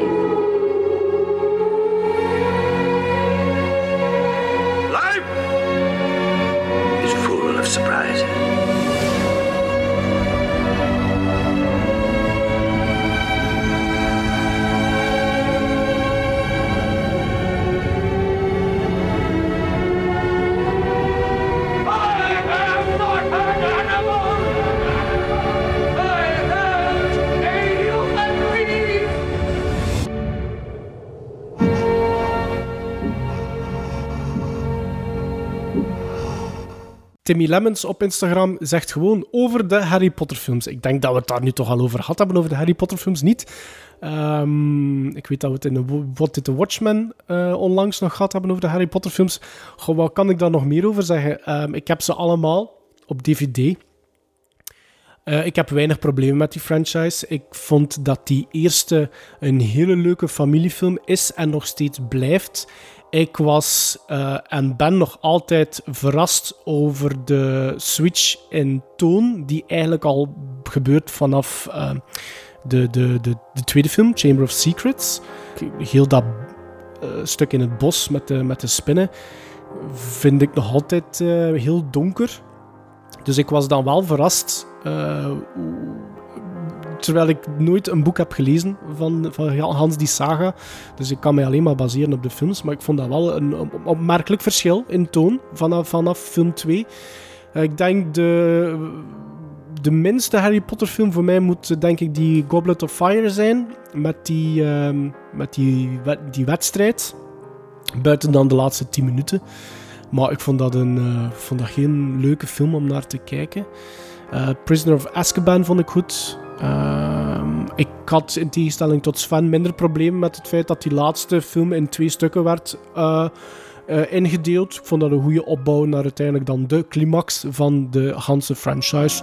Dus voilà, in het kort misschien. Ehm, ik denk niet dat er in... eh, er is denk ik geen enkele Harry Potter film die ik zou buizen bijvoorbeeld. En als je dat kan zeggen van een franchise die toch ehm, ja, acht films heeft. Maar ja, acht. Allee, zeven en acht zijn eigenlijk één film. Maar dan heb je toch een goede franchise, niet? We zijn er bijna nog eh, drie vragen in totaal. En de volgende is van Dimitri Thijs. Hey Maarten, misschien een leuke vraag voor je Summer Special. Heeft VR een toekomst in de filmindustrie? Ik heb onlangs een artikel gelezen waarin stond dat men daar serieus mee aan het experimenteren zijn. Ben jij enthousiast met het idee dat men bij Jurassic Park echt mee in de film zit en dus 360 graden kan rondkijken? Groetjes en succes- met de opname. Ehm, ben ik daar enthousiast over? Nee. Ehm, nee, eh, om de simpele reden dat een film een narratief heeft en de focus op dat narratief moet liggen en uiteindelijk op één punt ligt in het beeldscherm. Dus tenzij dat er eh, in Jurassic Park, eh, laten we zeggen in Jurassic Park 12, eh, de zoon van Sam Neill plots tegen het publiek zegt oei, kijk achter je. En je dan effectief achter je moet kijken omdat het verhaal zich achter je afspeelt. Dan zie ik een, een, een, een, een voordeel misschien bij VR, maar ik, voor de rest kan ik mij dat niet inbeelden. Tenzij dat er hele dode momenten plots zijn eh, of geschreven worden in een scenario, eh, waardoor het publiek eventjes eh, links en rechts van zich kan kijken om, om dan ja, een, een grotere wereld te ontdekken. Nee, nee, nee, dat is precies een beetje de point-and-click games hè, van vroeger. Eh, ik weet nog dat ik zo ooit zo'n Goosebumps eh, eh, spel gespeeld heb op de computer, waar je dan naar ruimtes moest gaan. En, en, en omdat je op iets klikte, links of rechts, ging je verder in het verhaal. Als films zo geschreven gaan beginnen worden, maar dat kan in principe niet, omdat er te veel mogelijkheden dan zijn. Eh, maar nee, ik ben daar zeker niet enthousiast eh, over. Nee, laat mij maar recht voor mij kijken en vooral niet te veel beginnen zwieren met mijn, eh, met mijn hoofd. Dus nee, laat het maar. Voor mij toch, hè? laat het maar zo. Philippe Dijk liet in all caps weten, en ik vermoed dat dat nogal dwingend is, dus de Saw-franchise bespreken. Ik zal dat voor jou heel kort doen, Philippe. Ik heb ehm, buiten Spiral, die nu in de cinema speelt, en die ik eigenlijk nog zou willen bekijken als dat kan, ehm, denk ik dat ik alle films gezien heb. Ik denk ook dat ik ze allemaal heb, dus ik vermoed dat er zeven zijn buiten Spiral. Tenzij dat het er al negen zijn, want dat wil dan wel zeggen dat ik er eentje niet gezien heb, denk ik. Ehm, en ik was in, eigenlijk in eerste instantie best wel fan van die franchise. Ik vind wat dat James Wan gedaan heeft met de eerste Saw, denk ik, mag niet ehm, onderschat worden eh, voor, eh, de voor de geschiedenis van de horrorfilms. Eh, ik vond dat clever. Ehm, ik vond dat clever geschreven, clever, clever uitgewerkt. Ehm, een leuke villain, een goede villain, een geloofwaardige villain. Ehm, ook leuk is dat dat een beetje de comeback is geweest, of het begin van de comeback van Carrie Ells, die in de jaren 80 en 90 alomtegenwoordig was. Ehm, misschien, die we misschien best kennen uit eh, de, The Princess Bride. Maar die zit in super, super, super veel eh, films. Maar dat betekende zijn comeback. Dus ik was in eerste instantie echt wel een fan van, van Saw. Ik vond dat een hele leuke film. Ik vind dat nog altijd een hele leuke film. Dan de tweede. ja. Film nummer twee begon al zo meer fan-favorite aan te voelen. Meer traps, meer eh, gore, meer gruesome. Ehm, het verhaal begon al een beetje te wankelen. Eh, het feit dat Shawnee Smith haar eh, herintroductie maakt, vond ik dat wel nog redelijk positief. En dan voor mij persoonlijk was film 3 zo wat de laatste film die nog oké was. Het probleem is dat die trilogie, die eerste drie films, relatief oké afgerond zijn qua verhaal. Maar dan vanaf eh 4, 5, 6, wanneer dat die politieagent erbij komt, oh, ik had daar gigantisch veel moeite mee. Ik vond hoe verder dat die franchise gaat, hoe minder je als kijker zelf mee kan denken, omdat werkelijk alles plots mogelijk werd. Ehm, bij wijze van spreken, eh, eh, een personage die in film 1 vijf seconden in beeld is geweest, kon in dat universum plots een gigantische grote rol in film 7 hebben, want ook hij was opgeleid door Jigsaw bijvoorbeeld. En oh, ik, ik, ik, ik kijk niet graag naar dat soort films. Ik, ik heb geen investment meer als kijker. Ik kan niet meer meedenken. Ik moet gewoon volgen. En goh, ja, in sommige films stonden dan de kills centraal en, en het verhaal was echt verwaarloosbaar. Dan vond ik het verhaal dan weer bij de haren getrokken, omwille van wat ik juist zei over die politieagent. En dan vind ik ook dat dat een beetje gefnuikt is wat dat er dan gebeurt met Shawnee Smith, haar personage. Dan weer. Dus nee, ik vond het, het, het werd allemaal te veel gestretched en ik, ik als kijker kon ik er niets meer mee. Dus daarom, ik, heb- ik, ben niet afgehaakt, want ik heb ze allemaal gezien. En Spiral wil ik nu ook wel nog zien, ehm, hoewel ik daar ook maar middelmatigheden over hoor. Maar ja, kijk, dat was het dan een beetje wat ik kan zeggen over, over de franchise. Ik hoop dat ik uw dwingende oproep eh, correct heb behandeld, Filip.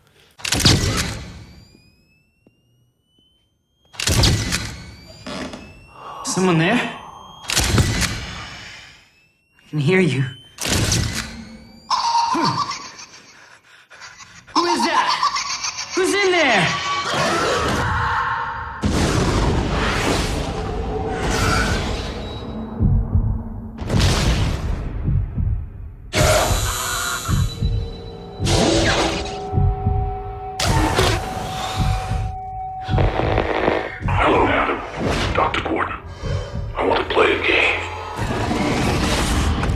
Jigsaw killer. Paul, find the path with a razor wire. Technically speaking, he's not really a murderer. He never killed anyone. Dr. Gordon, your aim in this game is to kill Adam. If you do not, then Diana will die. He finds ways for his victims to kill themselves. I'm sick of people who don't appreciate their blessings. I've given you a life purpose. Looks like our friend Jigsaw likes to book himself front row seats to his own sick games. He doesn't want us to cut through our chains. He wants us to cut through our feet. Most people are so ungrateful to be alive. Not anymore. You are a drug addict. Do you think that is why he picked you? He Helped me. Don't believe Adam's lies.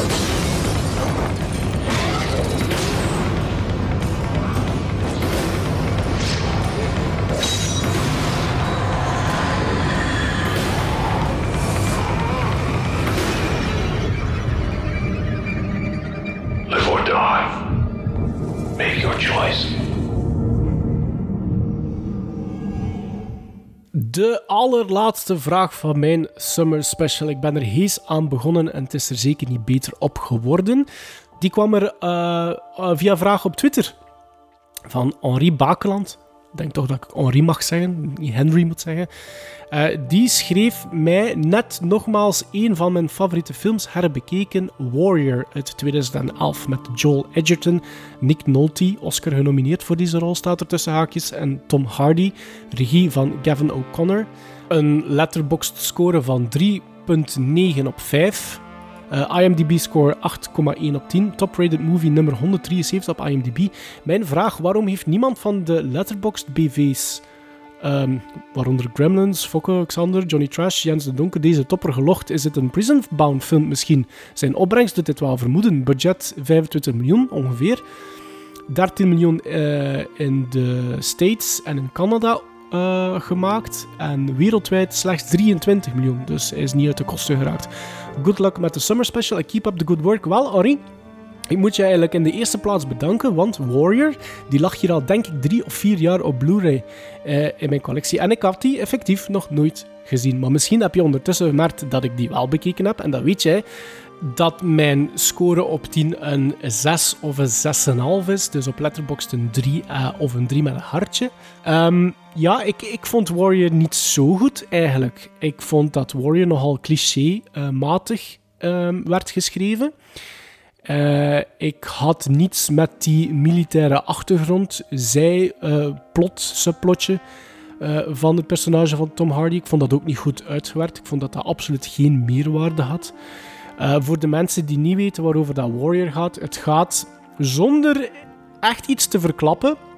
Ik denk dat Henri, Henri mij daarin kan bijtreden. Zonder iets te verklappen, het gaat over twee mannen die om verschillende reden, eh, redenen deelnemen aan hetzelfde ehm, Mixed Martial Arts eh, tournament. Of is het UFC Ultimate eh, ja, zoiets. Ik ben niet thuis in die wereld. Eh, maar wat, ze doen dus mee aan hetzelfde tournament. En als ik zeg van dat twee mensen in eenzelfde eh, film deelnemen aan hetzelfde eh, tournament, dan denk ik dat jullie ook al weten naar waar de climax van die film gaat. Dus het feit dat dat al zo is, is al relatief cliché. Dat wil ik wel meegeven. Maar ik vond dat de reis van punt A naar punt eh, Z, laten we dat maar zeggen, ik vond dat dat weinig eventvol was. Ehm, ik had dan eigenlijk liever gehad dat de focus nog meer misschien kwam te liggen op de, de driehoek eh, Joel Edgerton, Nick Nolte en ehm, Tom Hardy. Ik vond ook dat de actrice die de vrouw speelt van Joel Edgerton, en die ik het best ken als eh, personage uit House MD, dat die ook, goh ja, die was er. Het kreeg toch ook niet veel om mee te werken. Ook weer een beetje de cliché drama-elementen in die verhaallijn. Dus ja, ik, vond, ik, kan niet zeggen, het is niet slecht hoor. Ehm, het is zeker geen slechte film, Henri. Ik, ik vind dat er goed in vertolkt wordt. Er, er zitten goede acteerprestaties in, absoluut. Sommige gevechten zijn mm, goed in beeld gebracht. Ik heb het dan vooral meer naar, naarmate het einde. Wat ik wel jammer vond, is dat er in bepaalde gevechten bepaalde uh, slagencombinaties zijn die duidelijk ehm, met twee camera's gefilmd zijn en uiteindelijk twee keer gebruikt werden in de montage op verschillende momenten in een bepaalde kamp.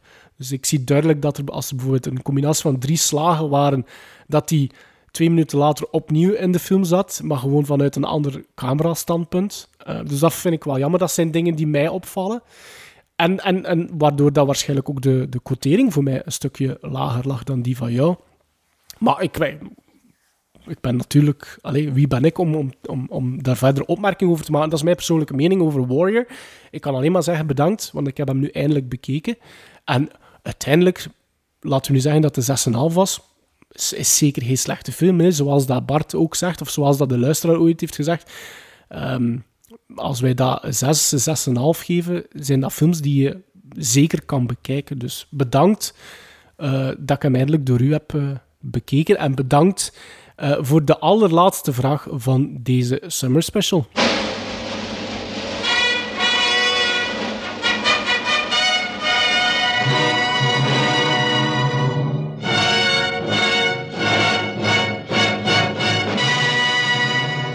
Dank aan iedereen die de tijd en de moeite heeft genomen om een vraag in te sturen via welke weg dan ook. Ik denk oprecht dat ik ongeveer 90% van alle vragen heb beantwoord. Uh, moest die van jou er dan toch niet tussen gezeten hebben, het spijt mij, maar zoals ik zei in het begin, als ik het antwoord niet wist of er niet voldoende over wist, dan is het een beetje moeilijk om daar een antwoord op te geven. Vergeet de oproep van Casper Pepermans niet. Ben jij de persoon die de VHS eh, bezit van Napoleon, de Vlaamse versie uit 1997? Uh, laat ons iets weten en misschien kunnen we dan iets regelen voor Casper. Hoogstwaarschijnlijk dus komt er geen derde Summer Special. Dus de eerste normale aflevering zal halverwege september zijn, denk ik. Eerste, tweede week van september, ik weet het niet. Maar wat je wel intussen tijd nog kan doen, is Prisonbound films bekijken. Want die, stemmer, die stemronde komt eraan. En de films die momenteel uh, in de Prisonbound zitten en hopelijk uit de gevangenis mogen zijn. Uh, enerzijds uh, The Adventures of Tintin, keuze van Bart. Boxing Helena, die van mij. En Supergirl, door, ja, wie, hoe kan het ook anders, door uh, Sven de Ridder gekozen. Dus je kan nog altijd kijken en dan kan je veel beter stemmen en juister en correcter stemmen op de Instagram-poll die er aan zit, zit te komen. Deed je dat nog niet, luister dan zeker naar Sven zijn Summer Special, want het is al gezegd in deze door luisteraars dat die goed bevonden werd en ik kan dat alleen maar beamen. Dankjewel om te luisteren naar deze special en tot in september. Now, was that civilized? No, clearly not. Fun, but in no sense civilized.